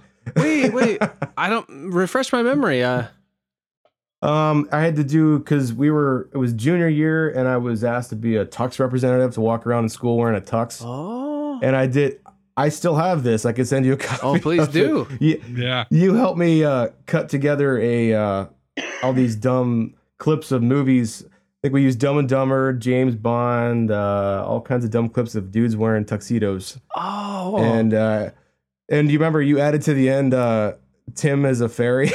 Wait, what? No. Do you remember that? No, no. It's a, I probably was working at, at W C T V at the time to to been able to yeah, like yeah. do that. I, I would What's call, the Tim yeah, thing? I, I don't remember that. Yeah, all, all it was fun because I just you said, hey, if you want to cut this together, just queue up your tapes, and then I'll bring them to me and I'll cut them together with you at W C T V. So I, after school, I'd have all these tapes that I queued up the night before, roll over, and you'd help me cut this all together. And it's still actually on a blue W C T V. Oh, yeah. Recorded. Oh, tape. Those are awesome. Those are good. I got a white one the back masters. Here. I just knocked over on accident trying to get my beer two minutes ago. Yeah. Actually, I showed I showed that to Brian because I still have a V C R. I found it when I moved back. When I moved back home, I found it. I'm like, Brian, check this out, and I tossed it in. He just started laughing because he knew. Because I think I think we he knew exactly what it was because we used the song "Pretty Woman" to clip it together. Oh, you know, I would be really, it'd be great if yeah. you could share that with me. We'll, we'll tweet it out at the episode. If you have the, if, yep. if you're able, just point your iPhone at the T V. If you know what, else. if we're going to, if we're yeah. going to go nostalgic like this though, Fuck can yeah. I just throw this out there too? Because, uh, there's a video that I, that Moto is in and Shamrock, I'm, I'm pretty confident you're in it as well. Uh, oh. But if we can, if we can resurrect the Spice Boys video and get that out, oh, to, yeah. like, like oh, the the, the soccer montage, uh, that uh, I'm just I'm thinking of uh, it, was it Abe tripping on nothing and it like going like three or four times and it like went in slow motion and then it went in like super slow motion him tripping on nothing. How did I end up in that video? You played soccer with us. Yeah, I played soccer, but not, no, or or did I? I don't think I never had a Spice Boys shirt because I didn't have the cool tie dye pink shirt. yeah, of the Spice Boys. I never had my own. Well, let's try to set um, up the Spice Boys for um, any non-Redmond listeners. I, we have some list. I don't know where they're coming from, but there are people listening. Not not as many as we'd maybe like, but way more than we'd think. So so for those folks, no no no no no. How do you how do you contextualize? I the like Spice any Boys? Number of listeners. Let's just clarify oh, that yeah, any no, number no, of yeah, listeners yeah. are amazing. Yeah. Uh, but so so the Spice Boys. I, I'll say what I know, and you guys can correct me. Uh, yeah. The Spice Boys was an indoor soccer league, but it was how was it organized? Like was it because it feels. I don't know. As I don't know I, if any of the three of us know. Maybe Moto knows. It, well, I as, as I remember it, it was Chris, right? Chris. Yeah, it was. What, how was it formed? Or just like how? Yeah, what part? What part of what league? How did this? Uh, how do how do you get to even have a team that you're able to call Spice Boys? uh, it was an indoor soccer league that we we devised between Chris and Sam, and on the way home from the last game, it's like, hey, we want to keep playing soccer, so.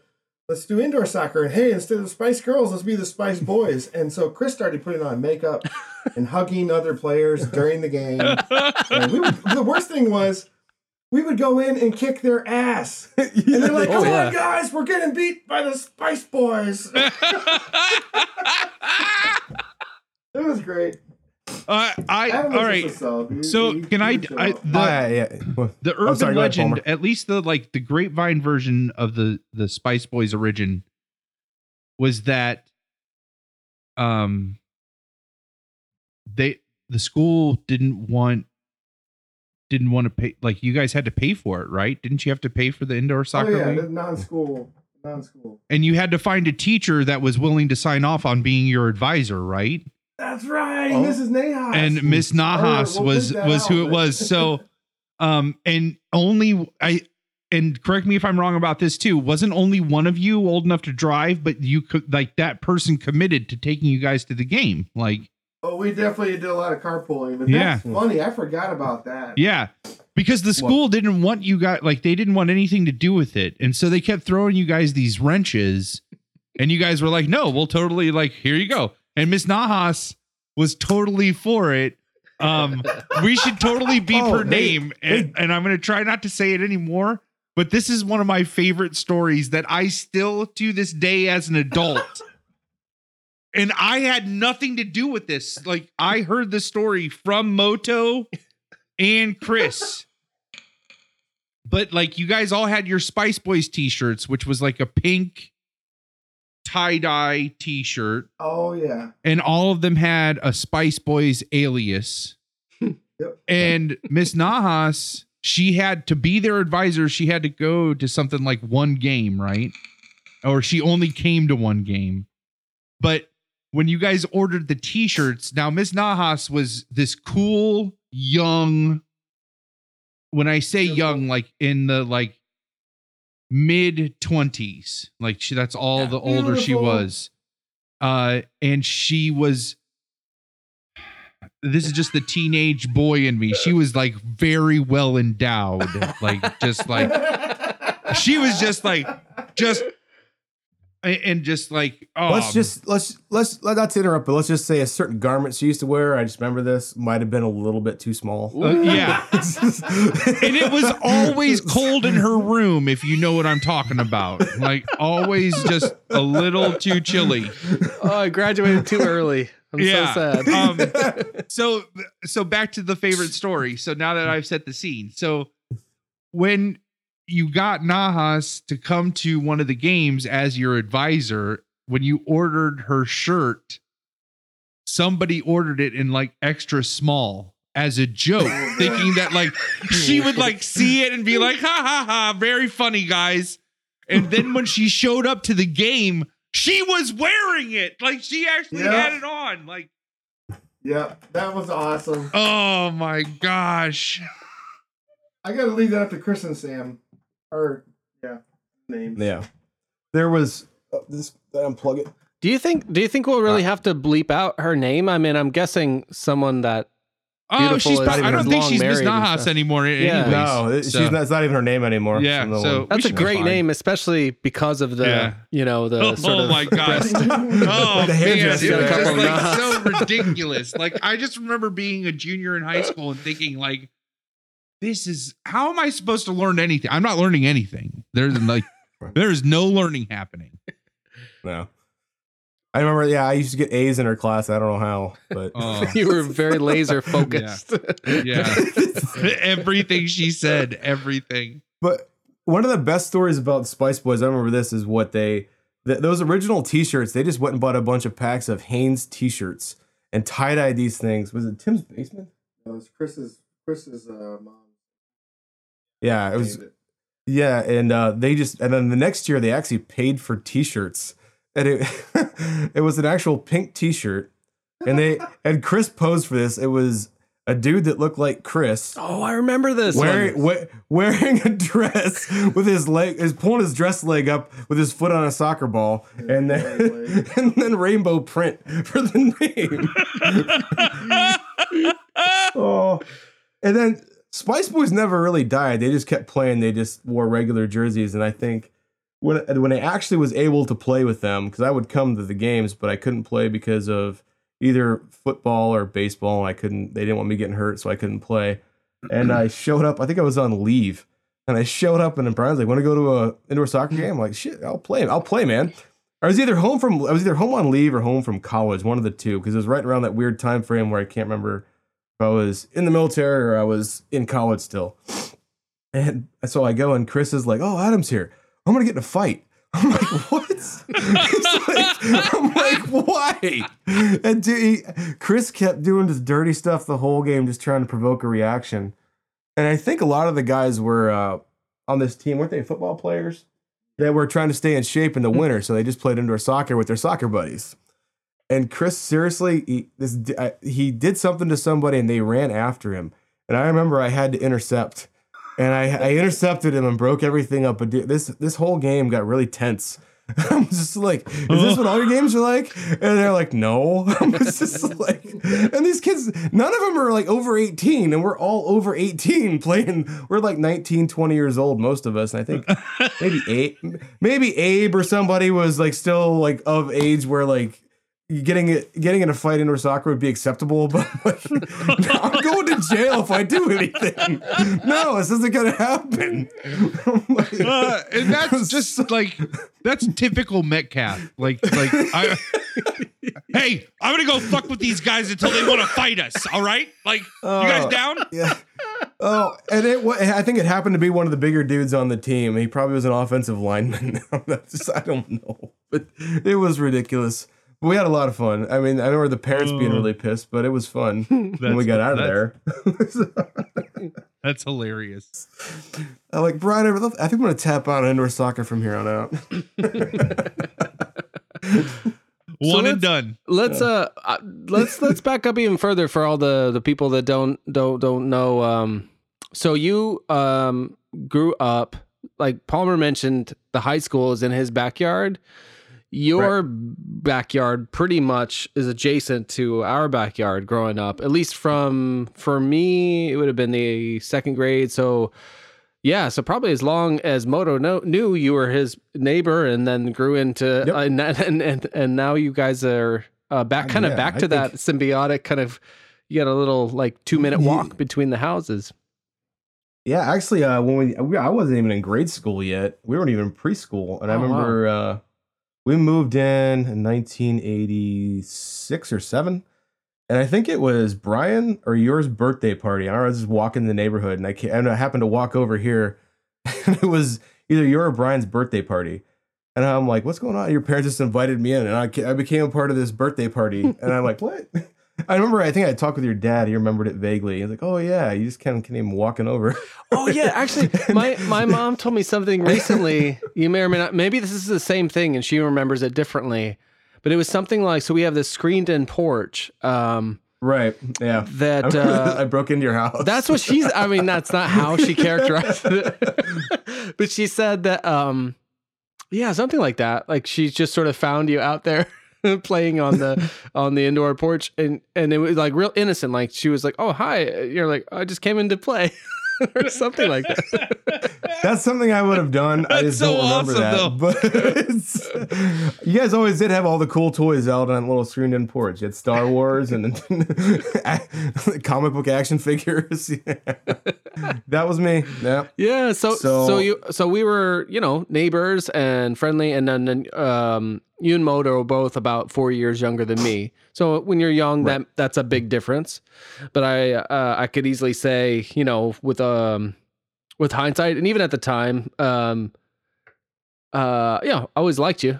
Like always like that as a as a one of well, that's good. One of Moto's friends. I was like, and then as you grew older, there was sort of similar interests and stuff. So that was always nice. So it's great to be uh, able to still talk to you at this stage in our lives. And um oh, yeah, absolutely. Uh, But yeah, let's, um, so that's kind of the general, how that's your sort of in to this, other than the Rittman.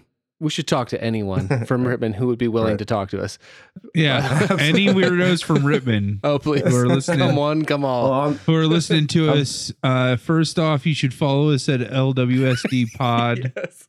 Where you can see the Spice Boys video and the tuxedo video. You can video. see the Spice Boys Twitter video, the tuxedo video. And I'm going to have to post. So the uh, one video that, that Shamrock, you might be referring to that you saw. So I have this Vimeo channel that I am kind of populating with mostly private links so as to not embarrass people that have been involved of the stuff I made chronologically growing up. Um, excuse me. Um, It's just backslash Dreaming Out Loud Productions, I think. Vimeo, Dreaming Out Loud Productions. And right now, on there publicly is the stuff up into the point where it would start embarrassing more than just family, which stops in about nineteen eighty-eight or eighty-nine. Uh, but there's um, the only surviving footage of this movie that I was going to make with Jacko called Made in China. Uh, which was the the premise of which we had been making these. We talked in the in the last episode about uh, Cyborg and J C V D. I talked a yeah. lot about that, and uh, the the last movie that he and I made prior to this this movie that um, who knows, you might have been in. Uh, you definitely were in this test footage. Was this movie called um, A Dying Breed, which was a a sort of quasi remake of the middle film of the Sergio Leone, Sergio Leone's Man with No Name trilogy called a for uh, a few dollars more. Right. Oh, it's so pretentious. I just threw up a little bit in my mouth, but uh but the so like we borrowed the opening screen, which in a way they mirrored in the director's cut of Cyborg, which I can hook you up hook you up with if you need it. Um so but anyway, in this movie, like Jacko and I were playing bounty killers, and we're like that's a thing called bounty hunters in the sixties, I guess, and we were playing all the parts and, you know, playing it very seriously, especially me. And uh, it was, we, you know, the end result was, uh, actually, I think I'm going to post at least a short clip from that one in the previous week. So it's, it's pretty laughable. Um, so we actually realized, even as teenagers, even me had a little bit of self-awareness to know, like, okay, maybe we shouldn't be playing adults killing people uh, and playing like all the adult characters. Just the two of us. So we yeah. conceived this movie called Made in China that we thought would be a fun way to, this was nineteen ninety, early nineteen ninety-four, where we would play age-appropriate roles, and uh, and the uh, the the, uh, the I was really into Bruce Lee movies at the time, and so I would play a kid that was born in America, like Bruce Lee, but raised in China, um, and uh, whose parents had, I don't know why it was important that my parents had money, but evidently they had money because they invented the things on the end of shoelaces, the little plastic that kept the shoelace. That was the conceit. I don't know why it was important they had money. That's part of Is it. That, isn't that... Did you get you get that inspiration from Cocktail? Probably. Remember the scene of, you seen in the movie the movie Cocktail, where Elizabeth Shue, Elizabeth Shue and Tom Cruise are talking about getting rich. And like, what if you were just that guy that invented the tip of the shoelace? I guarantee you, you that's that? where I got it from. This is why I, I like it. I, just, I, I always had a big thing for Elizabeth Shue, so oh, I was yeah. like, wonder if that's oh, where that came my from. My wife saw and, Elizabeth Shue in it. In a yeah, nice pick. Nice couple of picks. My wife saw Elizabeth Shue in a hotel um, gym one time. It was a little shit, and I was like, lucky. Yeah, like, yeah, lucky. Yeah. Um. So anyway, I but that was the so I was raised over there. Then I was um, somehow ended up going to high school or something in America with Jacko and his family, and um, there would be. And he would educate me on the ways of like the culture through movies that we liked. So things like that we were into, like uh, I was watching La Bamba a lot at the time. If you go to the Dreaming Out Loud's Vimeo site, probably one of the last videos there is one of our two remakes of La Bamba as children, the Richie Valens story. uh, but so, and also like, uh, and we would introduce martial arts through him showing me uh, Jean-Claude Van Damme movies, particularly this one scene in Hard Target, where, um, yeah, he, uh, it's in New Orleans, and he come, he kind of fights these guys in front of a diner. So basically, like, we would get to go to a video store. So one f- scene we actually filmed, we went to a video store and pulled out all these movies, the video store I'd eventually work at. And I'm still hoping that that footage exists somewhere that I'll find, but I don't think it does.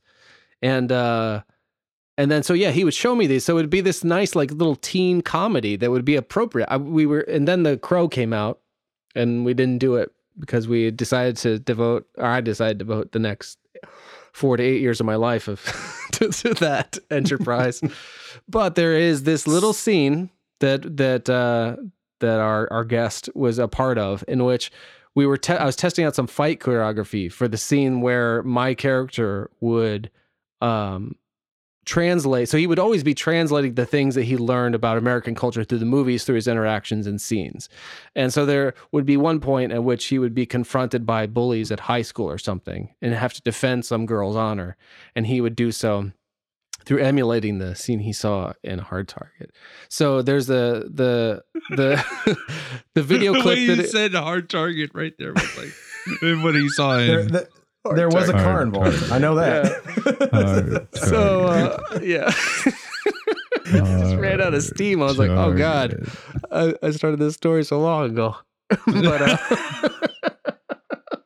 uh, but uh, anyway, so the, so we could see a very young Shamrock sporting a ball cap and standing next to Moto as they indulge me in my uh, martial arts choreography.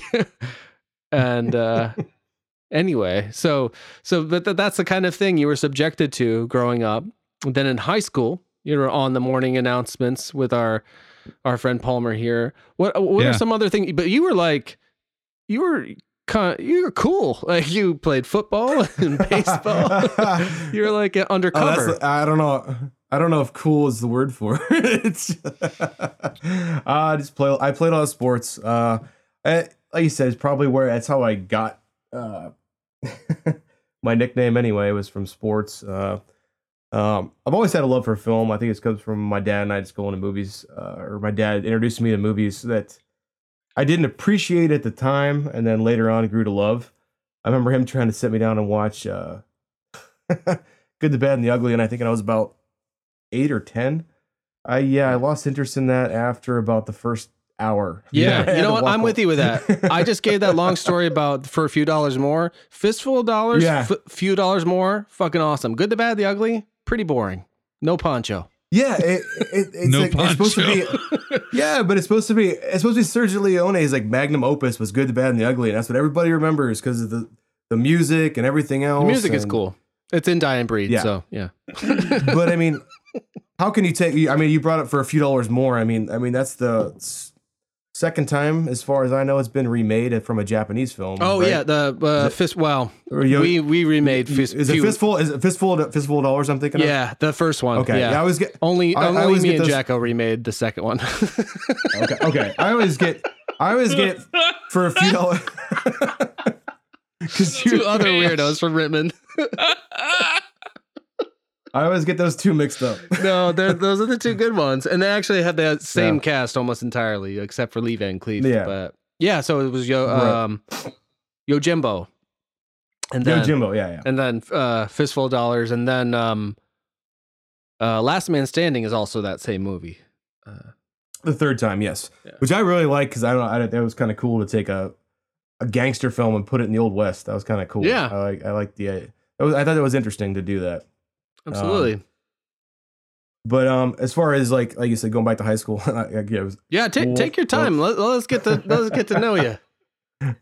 Um, I actually got the, the well, the Shamrock handle is from baseball. Um, I think it was when uh, Moto and I were playing baseball. I think our sophomore year.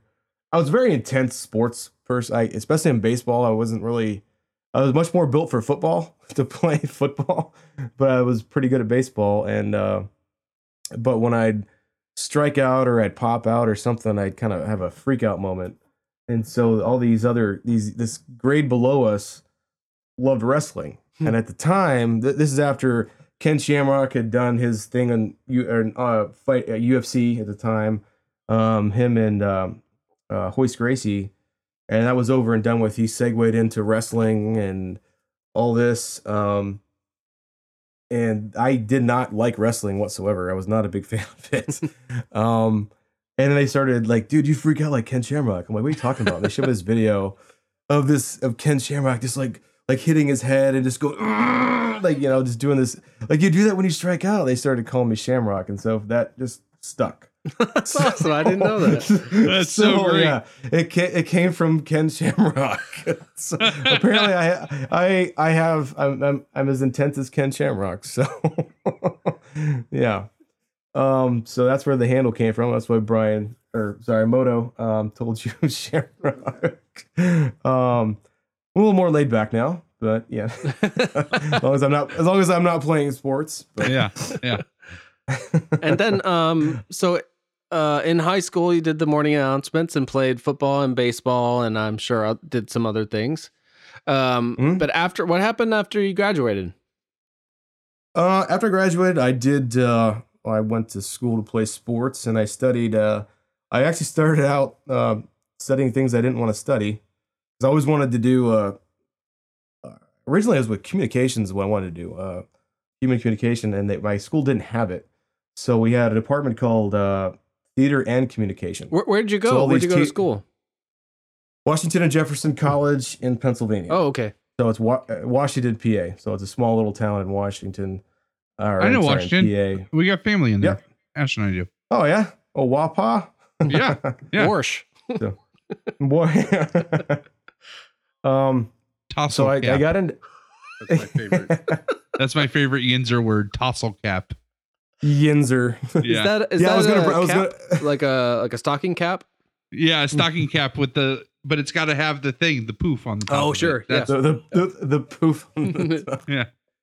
Is it sad that I think there's a video that Dave has of me actually wearing a cap with a poof on the top? Oh. Uh, it was a snow day. This, the oh, ride, that's wasn't right. I oh, man. I can't post that one. I would post that one, but that is one of my favorites. Yeah. I, uh, me, you took a lot of beatings my... is what I recall. Like Jacko and I were tall, four years older, and we just like run around and kind of like toss around the, the kids that were happened to be smaller than us at that point. Oh man. Oh yeah. It was good. Yeah. So yeah, but that's where I got that. into uh yeah. That was a good Brian showed or sorry, Moto showed me that. Uh He showed me that what over Christmas, and I was watching. I'm like, why are we all? It's the middle of the day. I'm like trying to figure out. Like, we remember we're trying to figure out when that day was, and it happened to be. I remember. Yeah, yeah. Well, it must have been a snow day. I think it was right around because I was trying to figure. I've been trying very hard to figure out the timeline of these things, and so I think it was right. Or, it was mm. over Christmas break at some point, so we were all off school. Yeah, uh, right. I, I, I'm thinking it was, wasn't that year we had that we had like a whole extra week and a half off of school right after oh, Christmas yeah. break. Remember that? Yeah. Oh no, no, that I was, do not. That I, was I remember amazing. That. That was that was so. That awesome. was. I would think I would. Why did we? That was. Yeah. Uh, that was when we still I, had winters. Oh. Wow. Yeah. Yeah. That was ridiculous. Uh, like I remember, I had to study for a test after Christmas break, and I was like, "Oh yeah, keep going, keep going, keep going." I thought, oh, I remember. And then when I did, sorry, go ahead. Was, yeah. No, I was gonna say when the snow was melting, I finally sat down and studied. I just remembered. Uh, a little bit about um, my experience, even as a someone four years older than you, um, hanging out around your house that adjoined. So it's like, what is it? If you think of like a tic-tac-toe board, um, mm. Shamrock's family's house would be like in the upper left quadrant, and uh, the uh, Moto's and mine would be in the lower right. So like he was, yeah. you know, I don't know what the actual... you know, directions are, northwest or whatever. Um, but mm. can't remember how the sun set over there. But uh, so I remember going, you had this circular driveway, like you had a driveway that went around your whole yeah. house, uh, which oh was great yeah. fun for like riding bikes.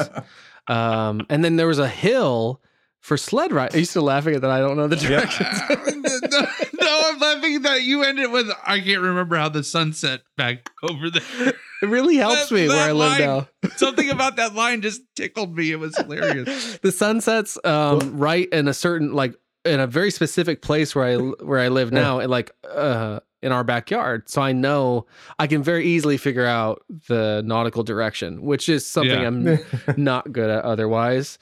Um, you might know. Do you know, Shamrock, what the nautical relationship of our two uh, homes? Let's just say I... Uh... I, I didn't get a good grade in astronomy in college, and uh, as long as I know where the moon and the sun is, I can move in certain directions. There you go. Yes. Yeah, but, there you go. But I have uh, I have fond memories I, uh, that I haven't thought about in decades about just riding around the kind of s- circular loop of your driveway, and and oh, then the also best. the hill that we would sled ride down that was kind of in the middle of that next to the house that would go over the driveway and down mm. through. Uh, Another Pine neighboring, trees, yeah. yeah, another neighboring. That yeah. was so great, so great. Yeah. Oh man. Yeah. I also have this very specific memory because your sister is in my class, so I'm guessing I was hanging out with her, but I might have been hanging out with you and Moto. I don't know. It was grade school. I know that, and I know I was cursing up a storm. Like I have this very specific memory of using all this blue language. And I don't know if I got caught by your parents or if there was some other thing to call attention to it, but I actually have this memory of becoming literally ashamed of doing that to the point where I didn't curse for a while. Uh, that didn't last long, but it, uh, so anyway, there's was some, it, some memories from your backyard that you weren't a part of, perhaps. Was it? I, I don't know if it was Jess or me. It might have been us. We might have did something. I remember something, something goofy. I don't know. Like, I remember we used to do like we used to play Big Trouble in Little China all the time. Oh yeah, um, yes sir, we did. Hold yeah, on, hold yeah, on. Yeah. Show me shirt, show me oh shirt. yeah, I'm wearing oh, it. He's wearing a Jack Burton shirt. What? Oh, let's see yes. it. Let's see it. Oh, shit. Uh, yes, let's see it. Moto got it. Well, hold on. You got to make Christmas noise. You got to make noise and hold still. There we go. All right. And now um, I think maybe I have to make noise and hold still. I don't know. Someone yeah. else might have to take this.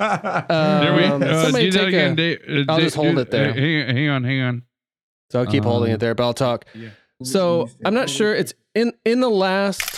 Uh, in the last two years, I think I got uh, it. Shamrock got and sent this to me, and it actually is meant, to, I think, to go on a hat, but I don't have the right hat yes. yet, so I just have it a tacked hat or up. A jacket. On, oh fuck yeah, a jacket. Yeah, a jacket.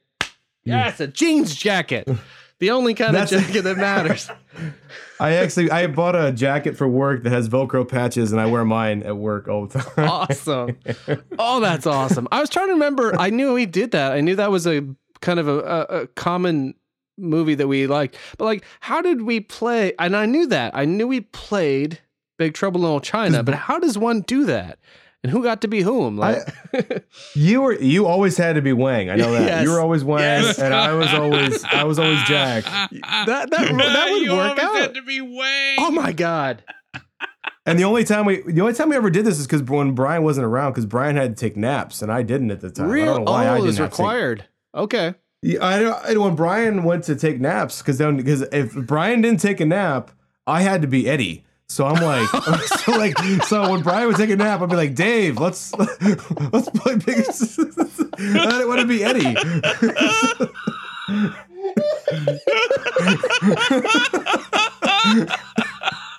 Nobody wants to be Eddie. Nobody wants to be no. Eddie. Who wants to wear a purple plaid jacket? Come on. No one. Oh Not one God. person. That seems so unfair, but I guess there's no one else to be if you're going to be a good well, guy. Uh, yeah. Well, how was I going to use the squirt gun that Brian had, the uh, the Tech nine squirt gun, if Brian was awake? Because that was his. Holy he shit. Had the Jack Burton to squirt oh, gun. That's right. It was kind of like shaped like the gun he has. I forgot. No, yeah, about it that. was. It was. Yeah, he had a Tech nine squirt gun. Yeah. Eddie. Holy shit. You know, I, I, it's a good thing we don't live closer to each other because we would have to make a short. Because you could easily be Jack Burton now, no problem. And uh, I could what just kind of, if I got the right jean jacket or, or Air Force suit and sucked it in, I could maybe be Wang. I mean, obviously hey, I'm not Asian, I, I, but you know. Did you ever, you ever, did anyone ever find it weird? I was bringing this up to my buddies that love this movie. When Wang wore the flight suit, did you ever notice this? That he had the he had the patch over here, but it was a Japanese flag patch. Did you ever notice that? No, I didn't. Yeah. Well, I, A, I wouldn't know the difference, but two, I learned from the commentary that that was just something that that actor Dennis Dunn had because he was in the Air Force, I guess. Oh, I really? didn't know that. Oh, wow. Something oh, like wow. that, yeah. Yeah. Um, because, yeah, if you look at the patch, it's uh, it's what's called subdued. So, like, you have your, the, that Pork Chop Express is the actual colors. The one I have is subdued, so it's, like, uh, tan in the back, and the lettering is green and darker tan. Huh. So it's subdued. So it's like a subdued Japanese flag. So it's green, but it's got the red dot in the middle of it. Oh. So was he, I don't. I was wondering if he. I was always wondering if the actor was Japanese and not Chinese. He must be. Yeah. Yeah. Yeah. Uh, Chinese so have a lot like, of hells. I, I, yeah. I was like, what? I mean, I didn't even notice it till I got older, and then I'm like watching. I'm like, why is he wearing a Japanese flag?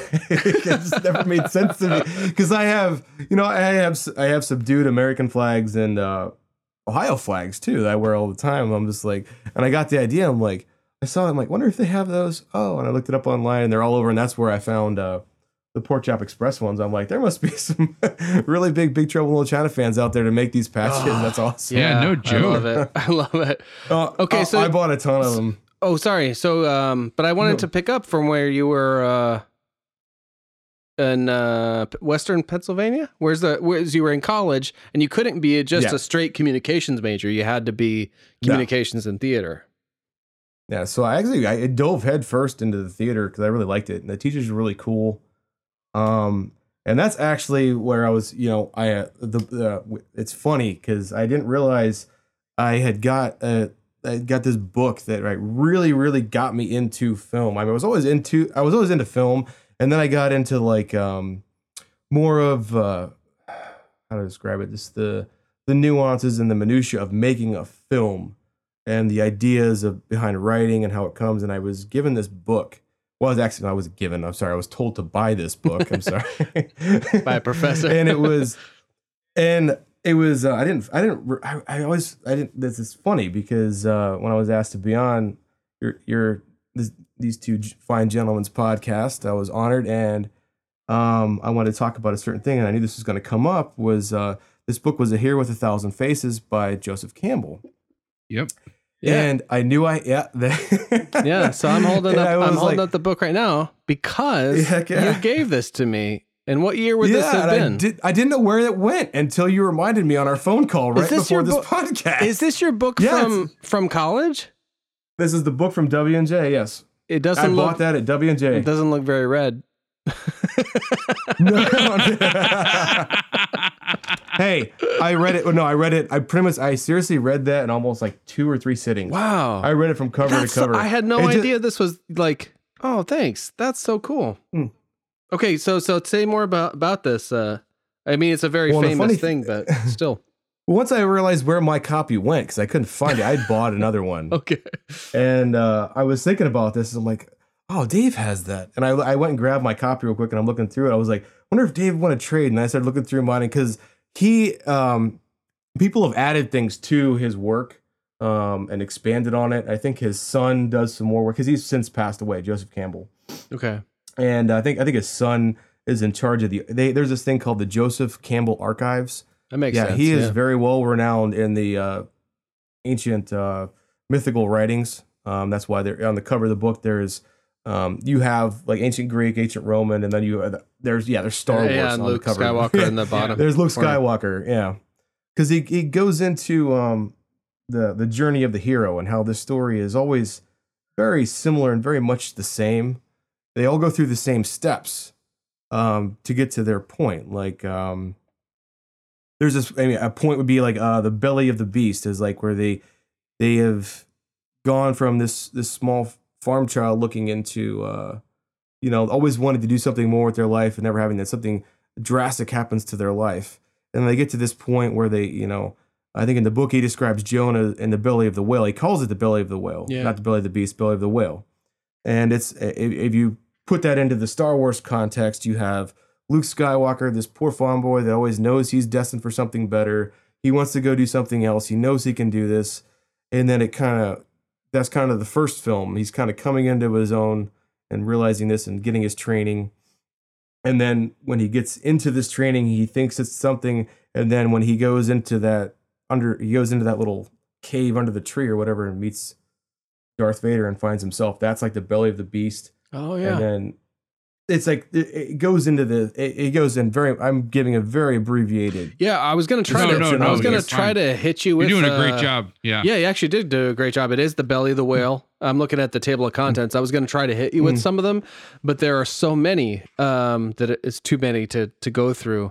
But as I look mm. at some of the titles, like, um, the call and to that's adventure, what's astounding is that like, yeah. there, this is so, it's so universal that there's that right. many that many like consistencies in this cycle that it's just, it's mind blowing. And it's similar actually. So, right. um, Shamrock, before you were on at some point, mm. so we were talking about what Palmer gave up for Lent, which is movies, pizza, and something we're calling cake.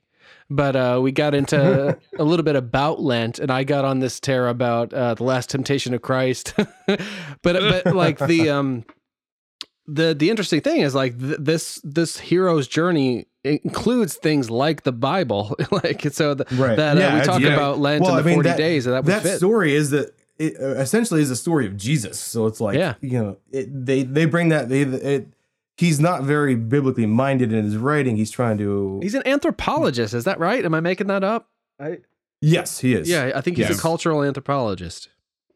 Yes, and so but he tries to relate, and that book is like so good at just placing modern analogies to ancient stories, including the Bible. Yeah.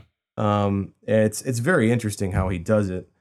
And I don't know. I just remember that, I remember that book so well and how much it impacted me on how I look, especially since I love those types of movies. Like, uh, I mean, you look at But Star Wars, I mean, you look at the you look at the basics, Star Wars, Matrix, anything that has that is so obvious that lends itself to that book so well. And then the less obvious ones like Conan. Um, what is best in life? What do you think? Yeah. Crush your enemy. Hear them, I don't remember the whole speech. What is it? The crush Conan, your enemies. Hear, see them driven before you and hear the hear lamentations them, of the women. The lamentations of the women. Crush your enemies. Yeah. Sorry. Oh, he was on the cut. Co- he was on the cover of Entertainment. He wants to take on Trump. Oh, I know. Yeah. Yeah, I've heard. Yeah, we'll, we'll take my ratings and place them up against you. I take your job. You take my job. Yeah. In this movie, we only kill one hundred forty-five as opposed to the last movie where we killed one hundred seventy-five. Do you know what? Sorry. This is an interesting... Last action. This is such an interesting point because I thought about this. Demolition Man predicted this. What? Yes. Predicted Arnold Schwarzenegger becoming president. If you go back and watch yes, Demolition did, yeah. Man, Demolition Men, they are driving down the road and she's like the Arnold Schwarzenegger Presidential Library. And he's like, oh, I didn't remember that. He that he became president? Because uh, I love like like Stallone and Schwarzenegger like always would put these ribs, these digs at each other in like like I love in Last Action Hero when they the see Terminator. The Terminator two cut out and it's Sylvester Stallone and he's like, what? That's one of his best movies. And it's like, it's so good. Uh, I'm doing a terrible Arnold Schwarzenegger, but uh, no, they're driving it. like um, they're driving down the road and she's like, that's the presidential, the Schwarzenegger Presidential Library. And he's like, he became president. And uh, she's like, yeah, once they passed the something amendment, which allowed foreign uh, people born in foreign lands to become president. And this is going to happen. Like he's going to end up doing this and they'll end up, he'll end up becoming president. I, I would, I think I would take Arnold Schwarzenegger over, yeah. uh, over Donald Trump. I yeah, think. I don't, I don't know about that Donald Trump. He's mentally irregular. You know what I mean? Oh man, Stallone in there too. Yeah, like, oh, be, of course. I went through yeah. a big Stallone oh. phase. The uh, Secretary of State. Oh my God, can you imagine? Let's just get all the Expendables in. Like I, uh, I, I, Arnold. I don't know about chasing chickens though, but hey, yeah, you know, I don't, I don't know. It's like chasing Iraqis. Oh, so awesome. What is it? What's going on? Oh, sorry. My, my printer was just speaking to me. Uh, oh. It's like, oh, oh God. Um, okay, wait. So, uh, so you're studying. You're studying the hero. Um, it was it was a theater class that hipped you to the the hero's journey, or no? So it's some yes. more general. It was actually a. Let me think back here. It was a. I think it was a writing class actually, or a. It was either it was either studying playwriting or was it, it was a writing class um, with one of my professors. There weren't very, it was a very small college, so I didn't have a lot of professors. That um, I had one who was an actor who who taught a lot of the acting classes and the playwriting classes because he wrote a lot of plays and he did a lot of acting. But then there was one teacher who was um, Scott Frank. He's actually done some stuff in. I think my acting teacher was in a movie with Sinbad called House Guest. Oh yeah, and, yeah, uh, I know House Guest. Yeah, I love Sinbad. He, he was, yeah, he was, he was in, he was in House Guest, and uh, I guess I could use his name since he was in it. So uh, James Cameron, he was in that. Oh. Not that James Cameron. Yeah, or, or no, I was uh, like, was whoa, I'm sorry, that's tough. No, that's the that's the credit sorry, he led James with Cameron. Was like, I was in House Guest. Maybe maybe go by Cameron. Jimmy, but I don't know. Yeah. No, it was Bill Cameron. I'm oh, sorry. Okay. I'm, I'm mixing up names. It was Bill Cameron. I'm Bill sorry. Cameron. Bill Cameron. And then my writing teacher, who I did a lot of stuff with, was uh, Scott Frank, and he's done some other stuff. He's credited on some stuff somewhere. I forget where. Um, and then the other teacher was basically stage production. And he was, you know, he was, he was a lot of fun too. My stage production, I had a lot of fun just helping him uh, work in the booth, um, doing lighting for theater. Just I basically was just helping him do whatever he needed to do, uh, building stuff. It was really cool because what he, he was very he did a lot with not very much, and it was really cool. Nice. Um, to to these group of guys, but uh, it was uh, Scott Frank who had that book, and uh, he's he he turned me on to that, and I was just like I was like kind of I was like okay, you've given me something that I can like I can take, because I don't know much about stage productions. I mean, I like watching plays. I love watching plays, and I love reading plays. But you took it and you you related it to something that I grew up with, which was film, with me and all my friends. So now I just open up this whole new world, and it's just like they are two different beasts when it comes to putting on a production, and either whether it's acting or producing it or pr- putting on the production or whatnot. But it's um. You just made it relatable for me. So it kind of, once it, I hit with that, um, it was weird because I was playing sports at the time, and sports kind of took a backstage to that. And then I kind of dove headfirst into this. I know I was doing stage stuff, but I was still in the back of my head. It's just film, film, film, film. I'm relating. I'm trying to take what's on stage, which I know has been done on film before, because we did The Crucible, which I know has been done on film before, but everybody says that most of the stage productions are ten times better than the film ever was, even though it has Daniel Day-Lewis in it, you know. Um, I do remember him was, in the in the water, like doing a Daniel Day-Lewis, like kind of freak out, Shamrock freak out. That's pretty awesome. I think it's like... But it's my name! Yes! Yeah, yeah. I, like, ah! I haven't seen that in like twenty years, but I do remember that. Yeah. Nonetheless, yeah, oh, yeah I can imagine how that's yeah, a powerful you, play. You yeah. probably saw it, because I forgot. You had you had a Winona Ryder thing, didn't you? I absolutely did. Man. yeah. Man. So, of I got course a lot you of saw The Crucible. Got a lot of things, a lot of broads whose careers I followed very closely. A lot of broads. It's not creepy at all. But yeah, but that's when it, it, it kind of took, it kind of took a weird, crazy turn. And I just, I don't know. I, I quit. I actually just stopped playing. Uh, I kind of left sports. So you were um, playing sports really regret- in college, and you left it for the theater? so. uh, I just wanted to kind of do my own thing. I'd been playing f- sports for so long. I mean, I love football, um, and it was a weird time. Uh, my head coach that I really liked playing for left. Um, he kind of got forced out. It wasn't a great situation. Um, and I tried to come back my junior year and play, and then I was just like, this, this isn't what I came here to do. I liked what I had started with, like my freshman and sophomore year playing football. I played baseball my sophomore or freshman year, but that was like whenever.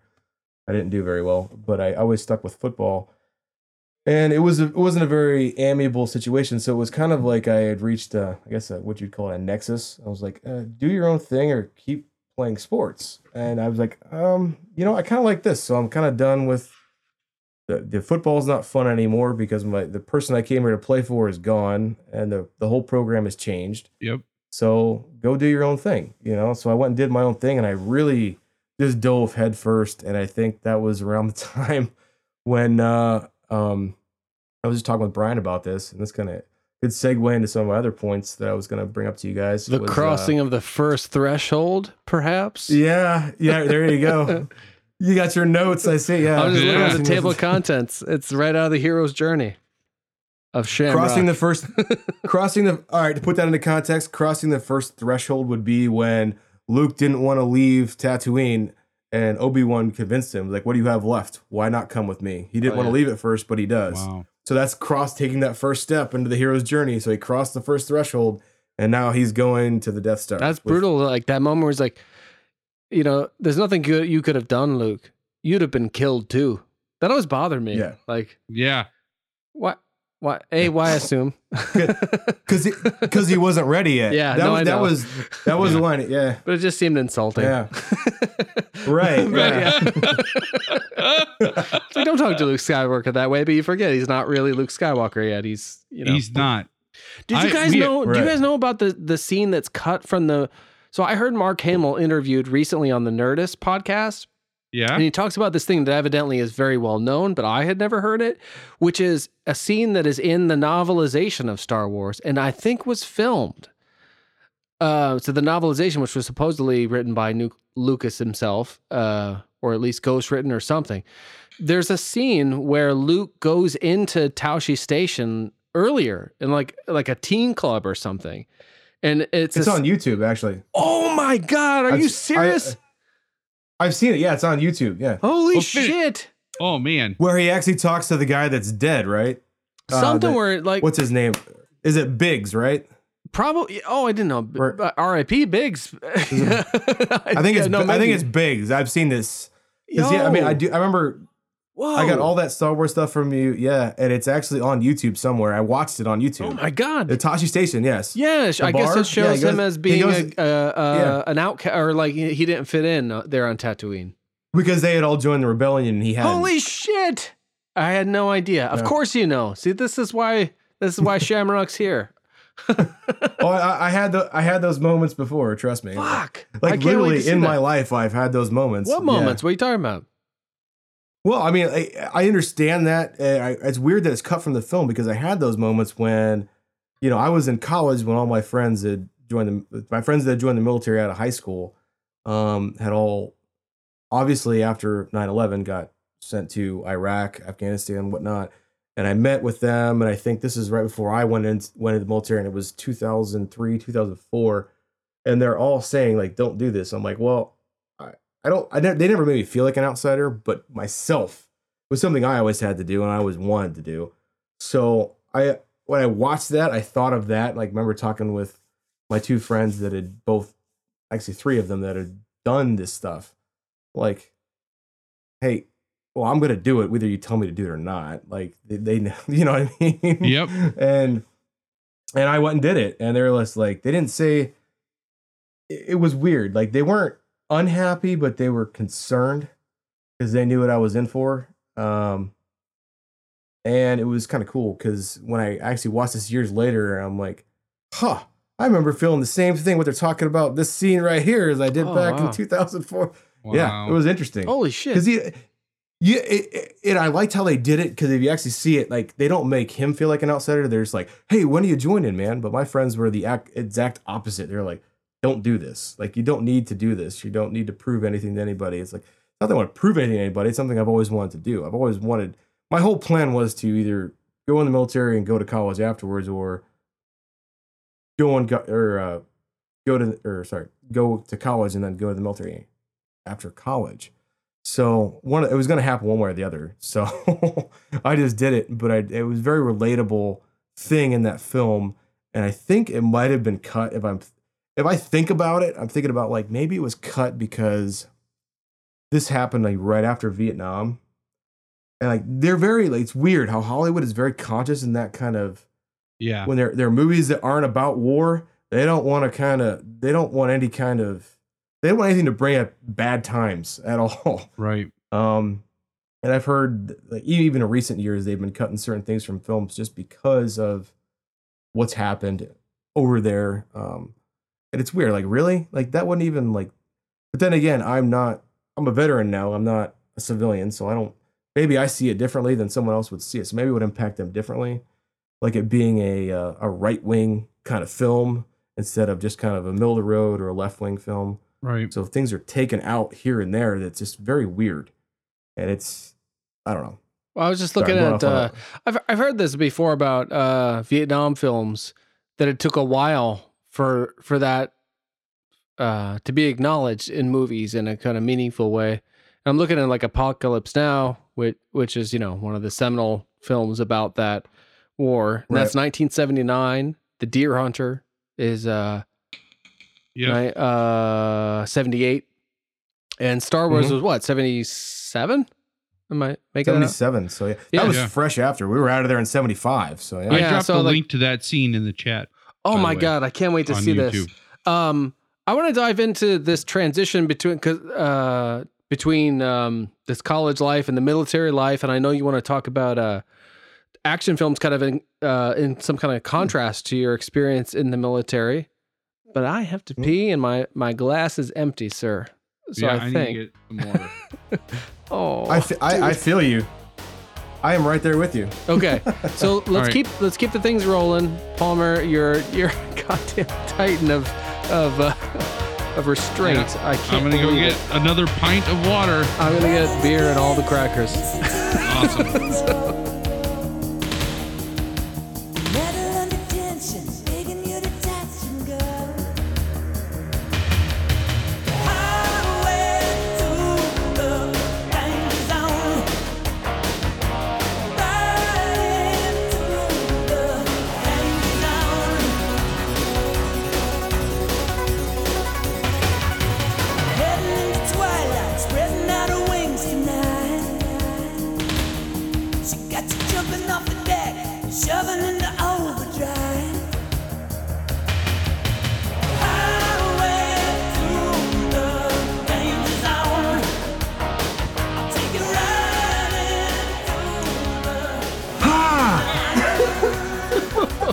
I know what you did there.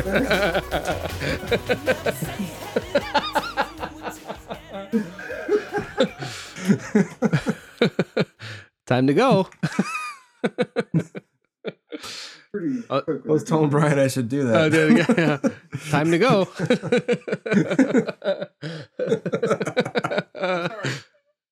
That's one of my uh, one of my great regrets in life, Adam, is when, when you did the first time you ever plugged somebody at Christmas and I didn't catch on right away. I'm like, oh, oh God, I, I fucked it up. Of course not. Of course not. What the hell? Oh, son of a bitch, must pay. No, I have to, uh, just, just to get into this, I have to tell, when I, I went to Arizona for my buddy's wedding. And he, uh, there was, it was, Butch, it was my Marine buddy and, and, and one of our other friends, uh, um, he was also a Marine and he came in from Texas and he, we had, he's older. He's about, he think he's a couple years older than me. And we, he'd found out that Jake, my buddy Jake, had never seen Big Trouble in Little China. It was on Netflix at the time. We're like, oh, okay, go inside right now. We just put it on. Oh man. And he's like, what is this? Because he, he's he's you leave he's in his Jack late twenties now. Yeah, he's he's in his late twenties now. So he I think he's getting ready to turn thirty here shortly. But I'm like, he's never seen it. And oh, at man. the time, at, at the time, and I still am trying to get back in the re- reserves. And uh, I was looking into going groundside infantry or whatever. And at the the very end of the movie, like he was he was quoting lines that I never even thought about, like. May the wings of freedom never lose a feather. I'm just like, like, oh, what the hell? Like, how did I, how did these slip by me? Like, these are so quotable. Just, I'm pretty especially sure. in the military. Yeah, like, I'm hell? pretty sure that movie is the root of your military service, sir. Right. Oh, and he said, he, we were after he'd watched it. I think it was the next day or later that night. We're outside smoking or whatever, and he says to me, he's like. He goes, we really shook the pillars of heaven, didn't we, Wang? And then I'm like, he's, he says, that's what Adam's going to say after he gets in his first firefight. I'm just like, I can just, like, I never thought about that, but if I ever get one, yep, that's going to oh, be yeah. exactly what I'd say. Oh, that's so awesome. You should be so lucky to have a buddy who would be like, no horseshit, Wang. Like, one could only hope, right?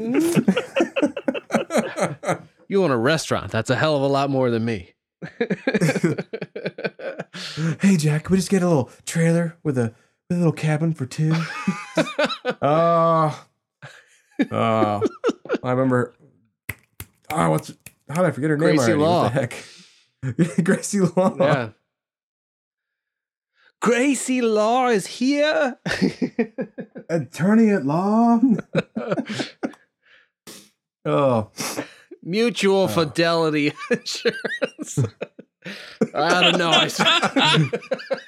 I, you should know. I pay you two thousand bucks in premiums. That's right.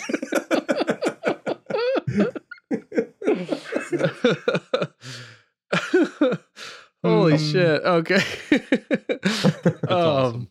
Okay, so you are in college. You've somehow eschewed sports. Yes. For theater? Exactly. Were you theater. acting? Yes. You were acting uh, and stuff? Or did you act in I high was, school, or is this a completely new thing? I, I acted in a, did, I had a small bit part in a play with uh, one of our teachers, um, Palmer, of course, you, you, you, you with Missus Sabo. Yeah. Um. Um. So, yeah. I just uh, did, I did that play small... my senior year. That one play my senior year. Were you, oh, really? Was that the one you were in? I think it was, oh, actually. My God. Well, I forget... A dark and stormy night? Yes, I think that was it. I played the husband. Husband or whatever. Oh, my came gosh. Home he... Yeah. There's so there, there's so many crazy things happen. Like, I still to this, like, because my sister's name in that play was Hepzibah. And I still remember, like, Hepzibah! Like, like I, I was driving home from work the other day, and that line like came to me, like the, the, a line from that play came to me. It's so weird. That's outrageous that we're talking about that right now. That's wow. crazy. Yeah. So the two of you were in the same play together in, in high school. Yeah, yeah. I, I think it was my junior year. Yeah, yeah. That, that was, my, right. that was my, or no, wait a minute. No, that would have been your it sophomore was, year. sophomore year. Uh, wait, wait a minute. Wasn't was it Dark and Stormy Night? It might not have been that one. I take that back because I know. Uh, trying to think of the people they would have been in high school. Yeah, you might have graduated by the time she got. She convinced me to be in a play. I, I think it was actually my senior year. I take that back. I apologize. Okay. I misquoted. Yeah, no. But it was no. a, it it was a similar play though. I never, I remember I remember uh, the Stormy Night with you. I do remember that. Were you in the audience for that one then, or you were? Oh yeah, I came to see those. I I, I always came to see the plays and stuff. um, whether it was you or you know Jacko or uh Mister Mister Uh, Steele, yeah, and Mister Paul and Mister Palmer. Yeah. Oh man. I played the the Jimmy Stewart role and You Can't Take It With You with the accent. No, not really. Oh, yeah. Oh, uh, oh Mister that's oh, definitely a pleasurable oh. sensation. That's my Shamrock, were you in that sixth grade math class that I taught when I was in eighth grade? Hmm? With all of them? What? What does that was even with, mean? Wait, was that with was that with Peterson? Yeah. I think I might have been actually. And like Pelfrey, yes. and like it was like Pelfrey was in that class. Yes, I remember this. Do you oh remember my gosh! All that? Yeah, yeah. You were one you were of my like, first students, like literally one of my first students. That's so crazy. That's outrageous. Yeah. Are you telling me you taught you, uh, you taught eighth grade and sixth grade, or, or, or so, sixth grade and eighth grade? So, so, yeah. So so all right. So Mister Peterson was like one of the coolest teachers he ever. He was, yeah. Is and, probably uh, I don't know. Is yeah. And um, he taught, so he taught sixth grade math. I had him for sixth grade math. He taught sixth grade math all the way through middle school. And uh, my eighth grade year, I had a study hall that I was like, I don't want a study hall. So I went up and talked to him and I was like, listen, I don't want a study hall. Can I could just come up here? And uh, he's like, yeah, what do you want to do? And I was like, I don't know. Can I be like your teacher or assistant or whatever? Like teach your class or whatever? And he's like, sure, that sounds great. And so he, I taught that that for that year or for that semester, while I had stu- instead of study hall, I taught that one period of six. Like literally, what would like he'd be like, "Here's the lesson plan. Here's what we're supposed to cover," and like he would sit down and do. He got a free period while I taught the class, and like I would give the tests, I the lectures, like all that. God, that's a ma- P M R. Hey, yeah. Tommy Maplewood. Tommy Maplewood. Oh, shit, here. Tommy Maplewood's there. He looks like Master Durant. You were the only person. I, I'm sorry, I can't hear you too well. I'm just hearing you through the headphones. You were the only person in the Big Toe Club. Yes, from Mister Peterson. Big you Toe yeah. Club. The only oh, person. Yeah, Big Toe. What I is had that? to bring it up. What is Big um, Toe Club? So it's from the movie. Oh, go ahead, Palmer. Um, from Stripes, actually. It was like Sergeant Hulka was the Big Toe. Oh, I've never seen Stripes. Isn't that terrible? uh, Bill Maher. So it's not great, but the boot camp stuff is good. Yeah, oh, yeah. All that stuff. Well, I always hear great it, things about it. The second act, it just falls apart in the second or the third act. Yeah. It's, it's just third absolutely act, it's just... a trash. Uh, so, um, but so Peterson, Mister Peterson was this awesome teacher that all of us have had. I didn't have him. I did not. Oh, you didn't have him? Oh, no, his, man. Um, his son was in my grade, and I think that was intentional. And he, I uh, was friends with his son. He was in The Crow, and uh, yeah, so yeah. I never got that pleasure. I, though I think I honestly, from all I've heard, think my relationship with math would be different had I had him as a teacher. Yeah, and his because son had that, his. Oh, I'm sorry, his son had the worst nickname. Go, Palmer. Go. No, no, it just like. He was just this awesome teacher that like just he played guitar. He was a singer songwriter. He was in Vietnam. He uh, he fucking he would, makes an album every year. He's done this for I don't know how many years. Yeah, yeah. He still does just, it. Wow. Moto helped him f- with one for a minute.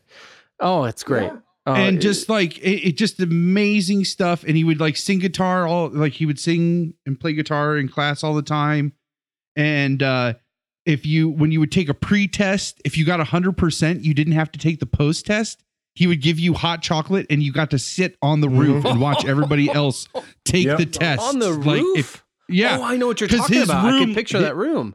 Yeah, his yeah. room yeah. like went right out onto the roof of the middle school, which Jesus. That fucking building got tore down. Like I, I have so many fond memories of that building. Yeah. And, uh, He was I can't just this. You were a teacher there as an eighth grader. That he was just was this really cool teacher. And so when I had him in sixth grade, we had this really. It, it he is the per, the reason why I wanted to become a teacher. Wow. Like hands down. Like wow, yeah, that's awesome. That's awesome. Um, and so and he gave me my first teaching job. Like I still yeah. considered like you guys that period.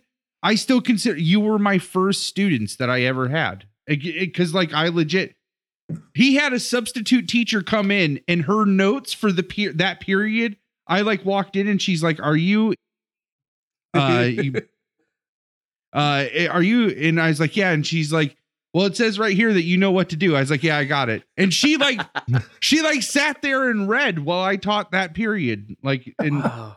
It was crazy. So the big toe thing was, and when I was in sixth grade.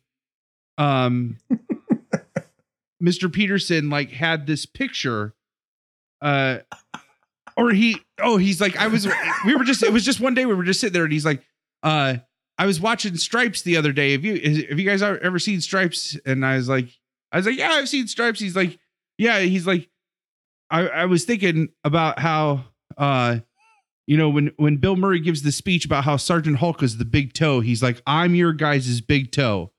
And I was like, oh, can I be the big toe? And he's like, nope, you're on your way, but you're not the big toe yet. You're the big toe in training. That's what he said.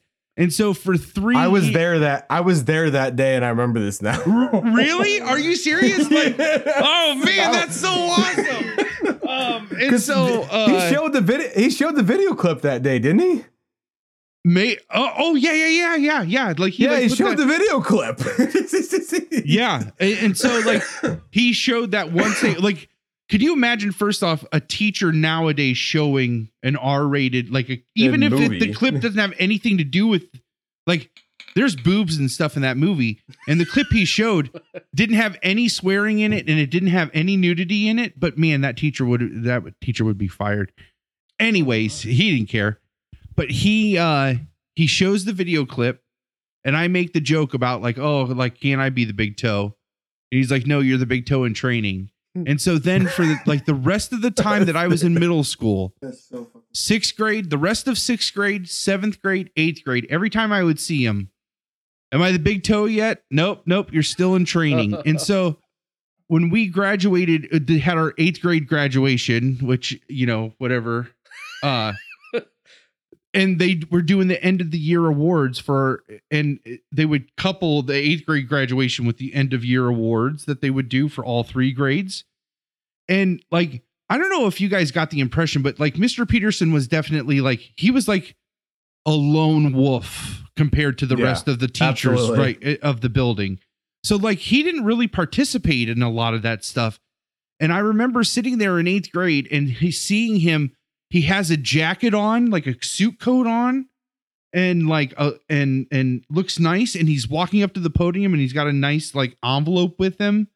And I'm like, what the hell is Mister Peterson doing? And he like starts telling this story about how there was this student who you know has been here for three years, and and blah blah blah. And we've had this ongoing joke, and uh, um, and how. He's really meant a lot to me and he's really made it worthwhile. And he taught my class this year and blah. And, and he's like, so I just want to present this award. And he pulls out this like photocopied award that he took the picture. Cause he took a picture of his big toe, like the big toe joke, my oh, sixth grade year. I remember that. Yeah. And he had that. It hanging up in his room. Like uh, it was a Polaroid of his big toe. And it was up. Yeah. On oh, the, it's, like, It stayed there. Don't worry. It stayed there. Well, the year. Award that he gave me was a Xerox of that big toe. And it said on it, let it be known from this day forward to anybody ha- who wants to know that Palmer is now an official big toe. And so like I got to in like I got to graduate eighth grade at like I finally three years. I finally got to be a big toe. But you're the only one. Yeah, you were the only one. And the only one, apparently. Yeah. That's oh man. Man, Mister Peterson. Astounding. Was, oh my yeah. God. I am so glad to hear that. I I was unaware of every single facet of that story. That was completely new to me. And yeah. I'm a little glassy eyed. That's awesome, dude. Yeah.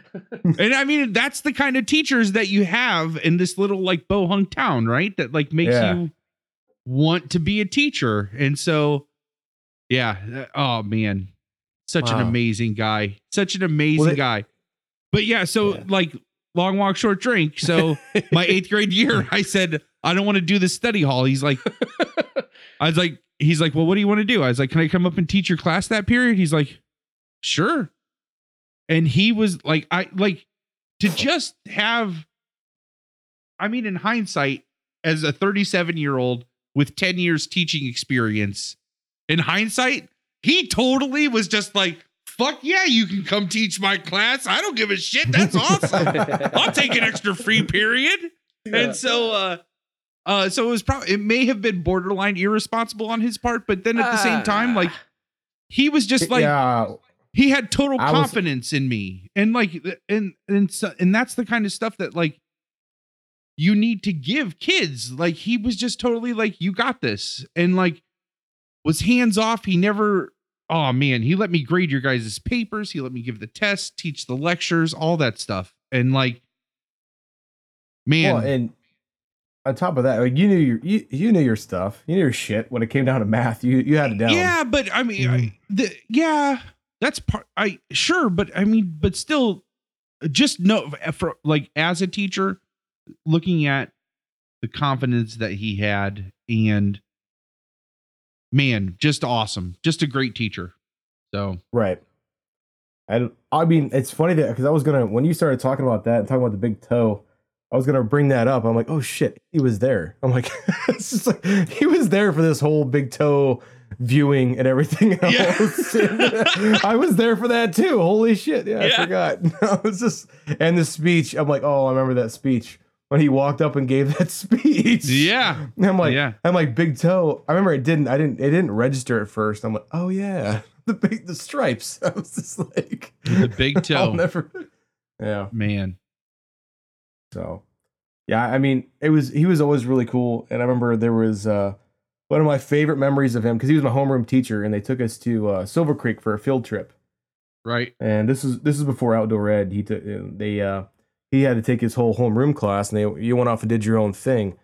I'll, I'll never forget this. I, I, I've always been interested in the military and everything else because, or my dad never told me, and I remember finding his uniform and asking him, "Hey, Dad, what's this?" And he had to, because my dad never, he didn't talk about it a lot because he wasn't, he was in during Vietnam, but he was a reservist and never got sent.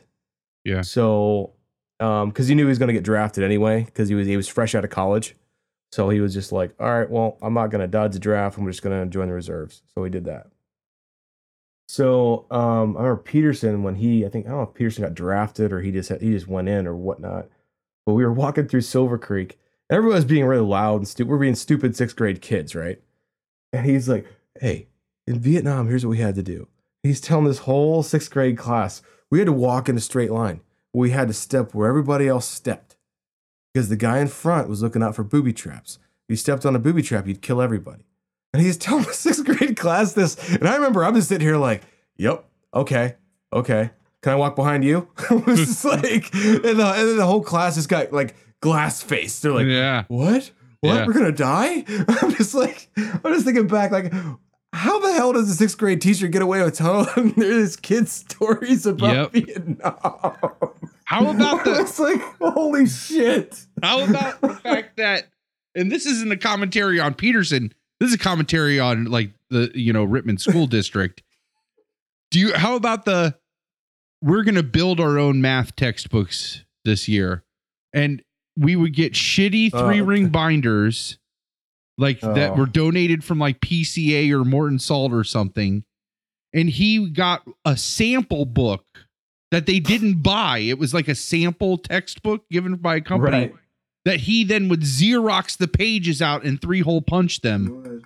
And by the end of the year, we had a full three ring binder. That was the whole textbook. Right. That's yeah. Oh, asinine. Yeah. Again, not Mister Peterson's fault. That's right. Oh, he he would. Oh, he he would just talk shit on the administration all the time. Yeah, to us, to yeah. us. Yeah, like we can do anything about it. Yeah. Like, uh, sorry, Mister Pete. Sixth I don't know graders, what to do. Like you're commiserating with sixth graders. Is he still teaching?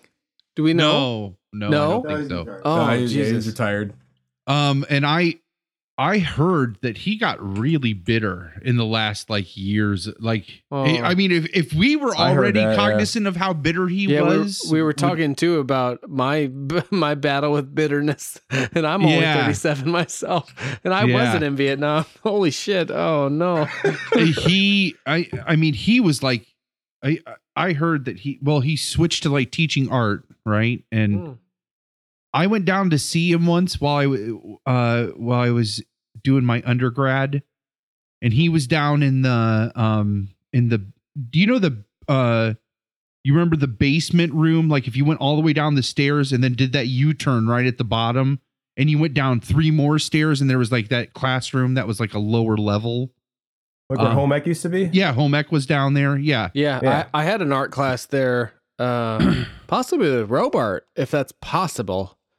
So he was a high school art teacher. I don't know. I, I remember, remember having Robart art... down at the other end of the hallway in the middle school. Oh, you're talking about, okay, I know the home ec yeah. area. Yeah. Okay. In the middle school. You know what I'm talking about? And I, I think absolutely ha- I had music in there too with, um, with Mister Sims. Oh, but anyways, shit, Mister Sims. You know, just, this is actually really fast, but I always think of Mister Sims when I hear the national anthem played. Yeah. People clap at the end. And I remember learning from him in nope. probably middle school. I was like, nope. no. No clapping. That's nope. not dis- disrespectful. I, that is, I still yep. don't do it. I still don't clap the anthem to this day. I don't either because of that. That's so crazy. It's a great impression they have. I know. Oh, so I know man. that space. So you're talking about yeah. you visited. Uh, well, Peterson that's where Mister art. Peterson's like room was, and this is during my undergrad. I'm you're like, you know, still I'm still riding on that confidence that like he helped instill. You know, and uh, all excited for being a teacher. And uh, I went to see him and he had converted over to switch to teaching art. And he was down in that room. That's where his classroom was, was in that space. And I sat to, and he did a, a considerable amount of time during that conversation,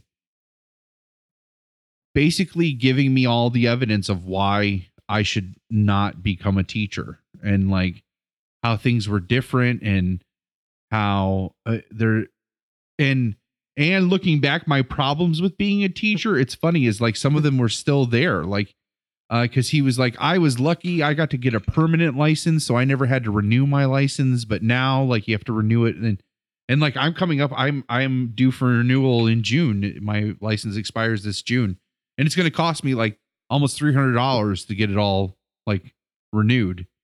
And uh, he's like, I know I never had to do that. But then he, oh man, he really talked about ripped on kids. And he's like, the kids are just like so different than they used to be. And uh, he was very bitter. I don't know. It was weird. Like he just did not give off the same impression that he, I always felt like he, he, all that bitterness when we had him, and see if you guys agree with this. Like, it was only directed at the administration. He still, he loved teaching and he loved the kids and he loved like teaching them math. Yeah. Like I, I, I feel like that was all, that was, that was all okay.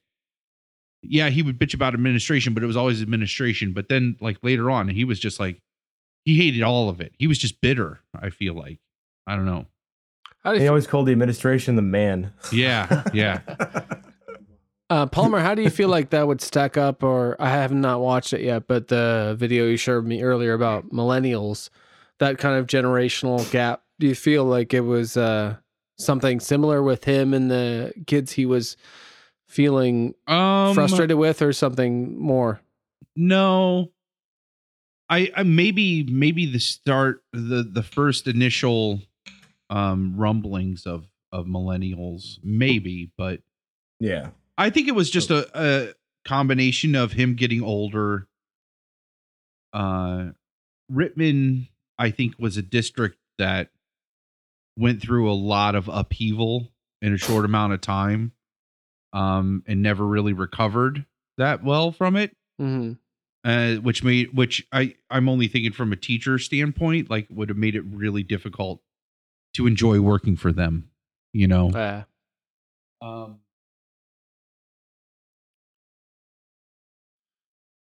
and I, I don't know.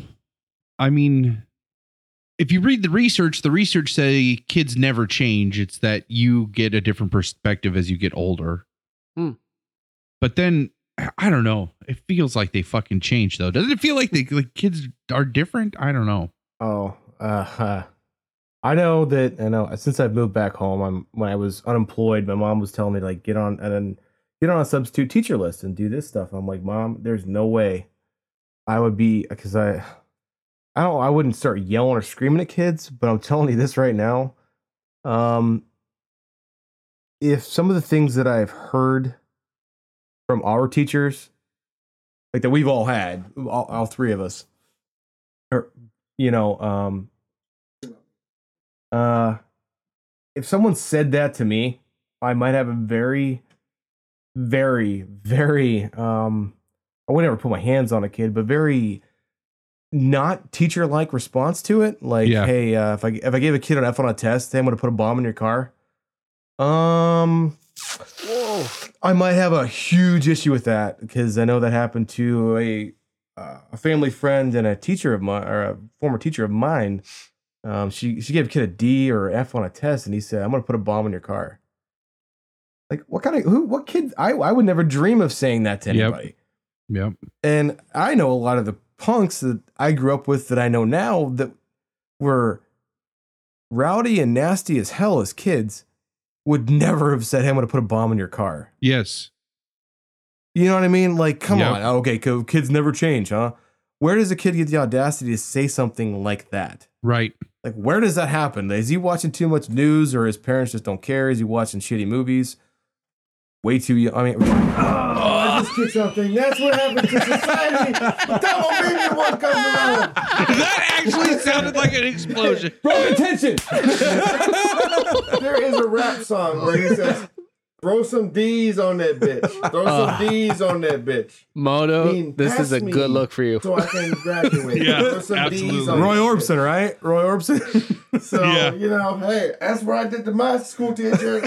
Every every other kid should learn from me. I'm a teacher. Look at me. I teach people. I have a hat. People come to I me. I train them. That's what I do. I train people. I train people. Oh. That was like the other guy dubbing his voice. uh, so I, it's uh, right. uh, this has it, been so fun, and I know it's it's, it's going. Uh, unfortunately, uh, Shamrock, uh, Palmer, and I were talking for quite a long time before we rung you in. We, we learned right. on this episode, perhaps it's a good idea to have non-guest episodes and guest episodes, so you can give yep. your guests proper time. We've been talking for, huh. I think, a good three hours or so. And uh, I want to talk a, a whole lot more to you about many things in the future, but let's let's sort of bring uh, people up to speed, perhaps, on just uh, where you are in your life. The you know the military has been mentioned several times. Um, right. Let's just let's finish getting to know you, and then next time we have you All on, right. we're going to dive into something totally different. Uh, yeah. But but perfect. But that's very very interesting dichotomy of like this kid growing up that I knew, and that that then became this sort of, well, you, you lived in two worlds, you know, you, you played sports yeah. and you were interested in theater. And I know there's a poster in my brother's, uh, wall of you in a, the Laramie Project. And, uh, yeah. I believe you acted in that, if I'm not mistaken. Anyway, so sort of catch yeah. us up to speed on where you are in, in life at this point, so that when we next meet you, we know all there is to know. All right. So basically after that, I, I, I left college. Um, I, cause, uh, didn't know what I wanted to do after that, after that dichotomy, as you're speaking of. Didn't know what I wanted to do. Didn't want to quit. I didn't want to keep doing the college thing. So I joined the military. I did four years there. Um, uh, which, which branch I, was that again? Uh, the Marine Corps. Yep. Oh, okay. So I did, uh, I did, I did, I did four years in the Marine Corps. And then after I got out, I finished school. Um, I actually got my degree in communication. Um, apparently, uh, I did it with my focus in interpersonal communication, which apparently in relationships I suck at. No, I'm just kidding. Because I'm a divorce. uh, Join the club. But uh, uh, yeah. Cheers. So if you if you're good at, if you're good at something, get a degree in it. Or, or if you're bad at something, get a degree in it. I guess. There you go. Say, uh, yeah. Um. So after after that, I uh, uh I got divorced and moved back here to. Uh, This, the wonderful land of Rittman. Oh, it's a time-honored tradition on this podcast, sir. Right? Yeah. So I did. Uh, I did eight and a half years out in uh, San Diego, and then I moved back here. Um, after that, I've uh, basically just been doing just chilling, getting my hobbies back up, and not having to worry about uh, being married. I guess. Yeah. Because you know how being married ties into uh, hobbies. um. Basically, yeah. Only so if she's got a hobby. Yeah, she's if she's got a hobby, you better have the same hobby. Yeah, so, not, or, it's or like my a, wife is on a, this diet right base, now. Yeah, or have a base which interest, which pretty much means I'm on the diet. Then you end up on the thirty for thirty. Is that what's called thirty for thirty? thirty. No, the whole thirty. The whole thirty. Fuck. Oh, oh yeah. I thought it was a Santa Clarita diet. Are you eating people? No. Oh man, people! I don't know if that would work. I, that would um, make me. That would. Oh, I already have a person in there. I don't like. I, it, there's room for. There's okay. Big enough for a person to be in there. Oh. Um. um other than that, yeah, I've just. Uh, I, uh, nowadays, I'm just working and uh, plugging away at my job, just like you guys do, and. Uh, Essentially, as of recently, I've been trying to get back into the reserves, at least. I don't know. Is that, so uh, is that Army weird... reserves or, or... No, Marine Corps reserves. Marine Corps reserves. To. Uh, I've never I... oddly heard of that. But... Yeah, it's it's there. We just don't have... Yeah, we don't have... It's not a... Because we're so small, it's not a very large number. The majority of us are active. That's like yeah. the most hardcore, so. Right? To be a Marine? Um, we do... We have the uh, we have the longest boot camp of any military branch. Um, and essentially, if the president wanted to send us somewhere, he does not need a congressional order to send us. Mm. So when you see all these like relief missions and certain stuff like that, it's like, hey, okay, well, I can't, I want to take the time to route paperwork through Congress, send the Marines. Cause he can do it. Oh, wow. It's a weird thing. It's a weird thing. So we have every, we have everything. Um, obviously the Navy supports us, but uh, we we have our own Air Force, we have our own infantry. We're our own kind of group within the, the Department of the Navy, but we can go anywhere. And the president does not need any kind of say-so from anybody within the government to send us somewhere to uh, render aid somewhere, essentially. Wow! I just shit my pants. Oh. That's terrifying.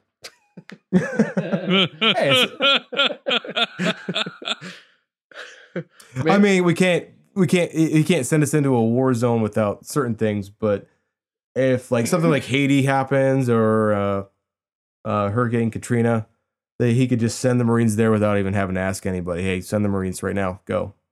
He could do that without having to ask anybody. Wow. Wow. If it's any larger engagements like Afghanistan, Iraq, then that's a different ball game. But. Yeah. So if I if I remember correctly, um, one of the things you wanted to talk about uh, was sort of action movies in general, and I'm guessing it's contrasted with your training in these very serious uh, real world environments. Okay. So I think we have but, that to look well, forward well, to, right? Yeah, I'm well, really well, excited to hear. All, like, oh I want to definitely give that topic like its fair amount of time.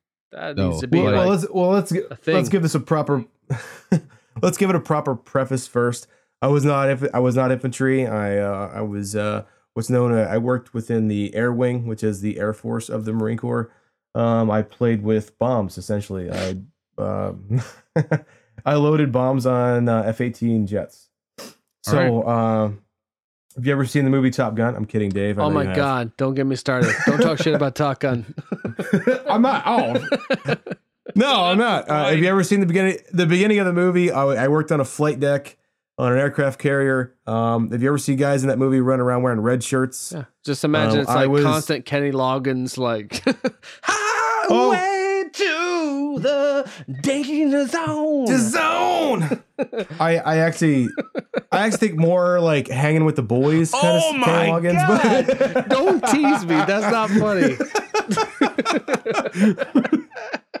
Because oh, uh, uh, just in case you guys didn't know, I was stationed at Miramar. Oh so, my god! Um, I hit a lot of the places up from Top Gun while I was stationed there oh, in San Diego.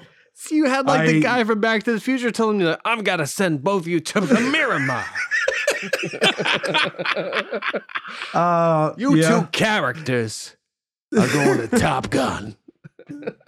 Damn it! That's awesome. So fucking awesome. Your ego's casting checks, or, or your, your ego's writing checks. Your, I can't even do it right now, dang it, because I, I can't do the voice. Oh my god! Your ego's casting checks your, or your your ego's writing checks your ass can't yeah. ca- can't cash. That took forever to get that out. The bride and I just had an argument recently where she was I I, I let loose on her. I'm like, Jesus Christ! You say I'm reckless. I'll have you know when I fly, my crew and my plane come first. First. Actually, oh, let's see. Here, here, here's the best part. So. I know the hangar, the hangar where that scene was. Or, uh, okay, so I've been to the house where Kelly McGillis lived. Oh, that is actually no. a, that is actually a land of property, but that house is registered as a historical landmark oh. and can't be torn down. Of course.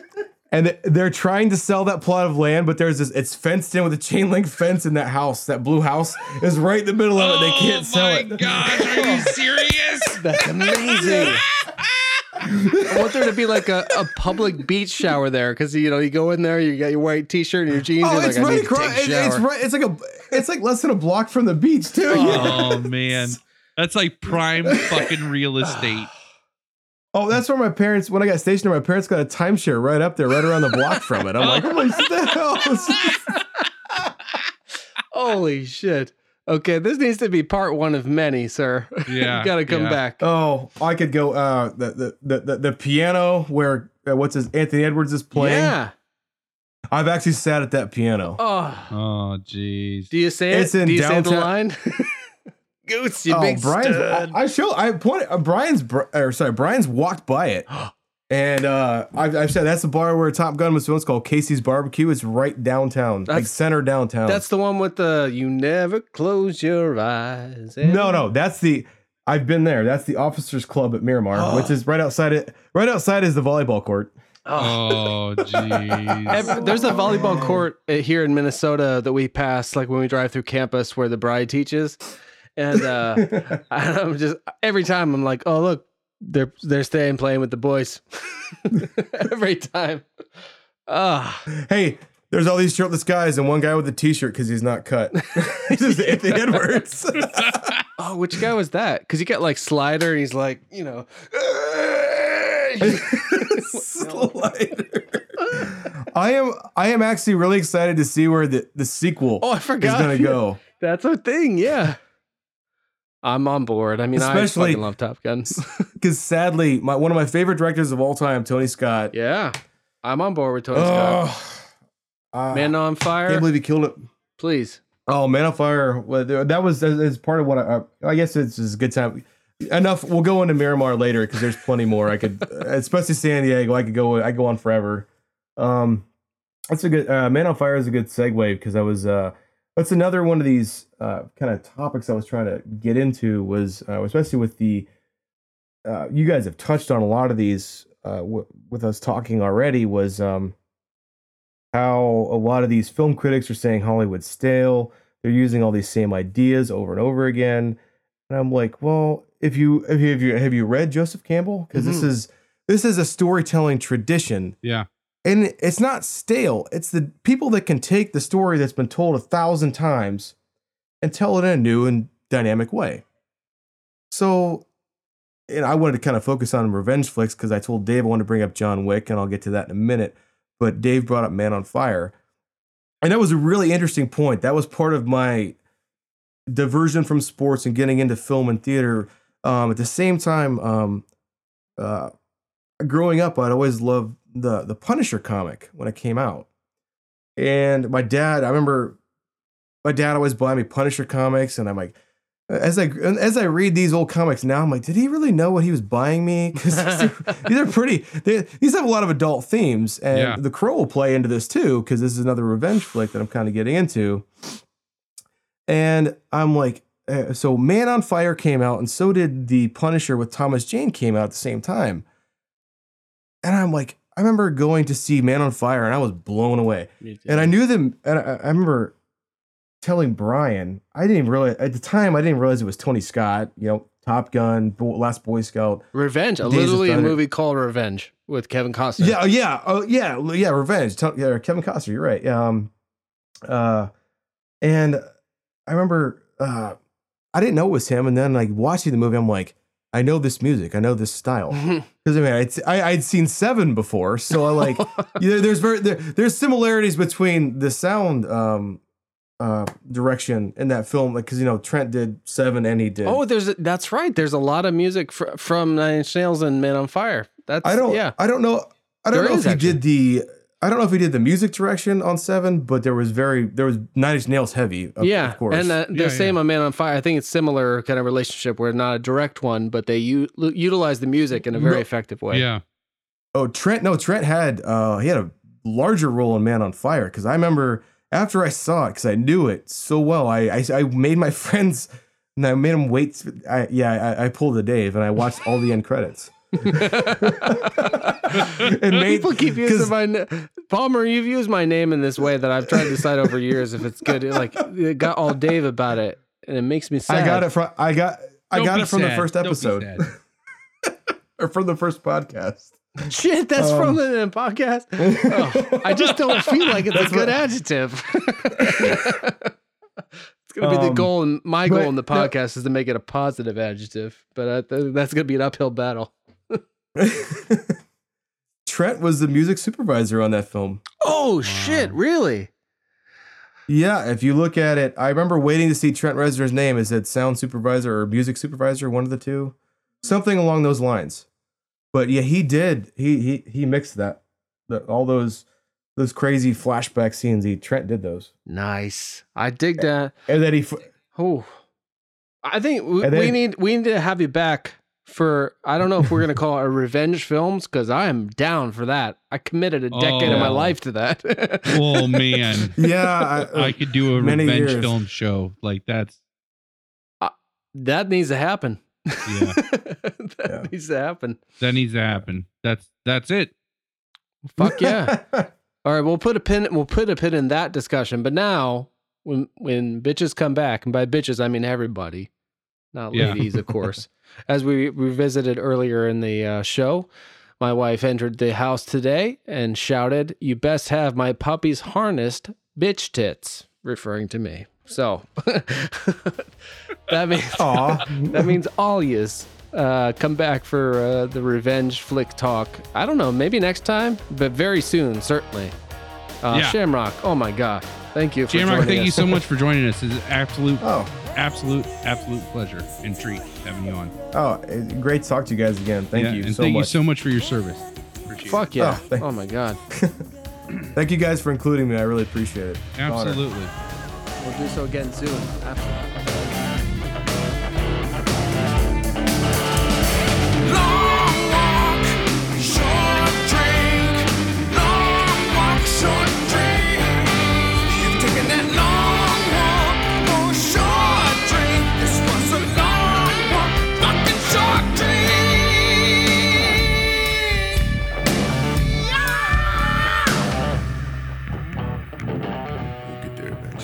Again, back to the t-shirts. Yes. Man, what a great fucking God. This is why I love you, Dave. This is why I love you.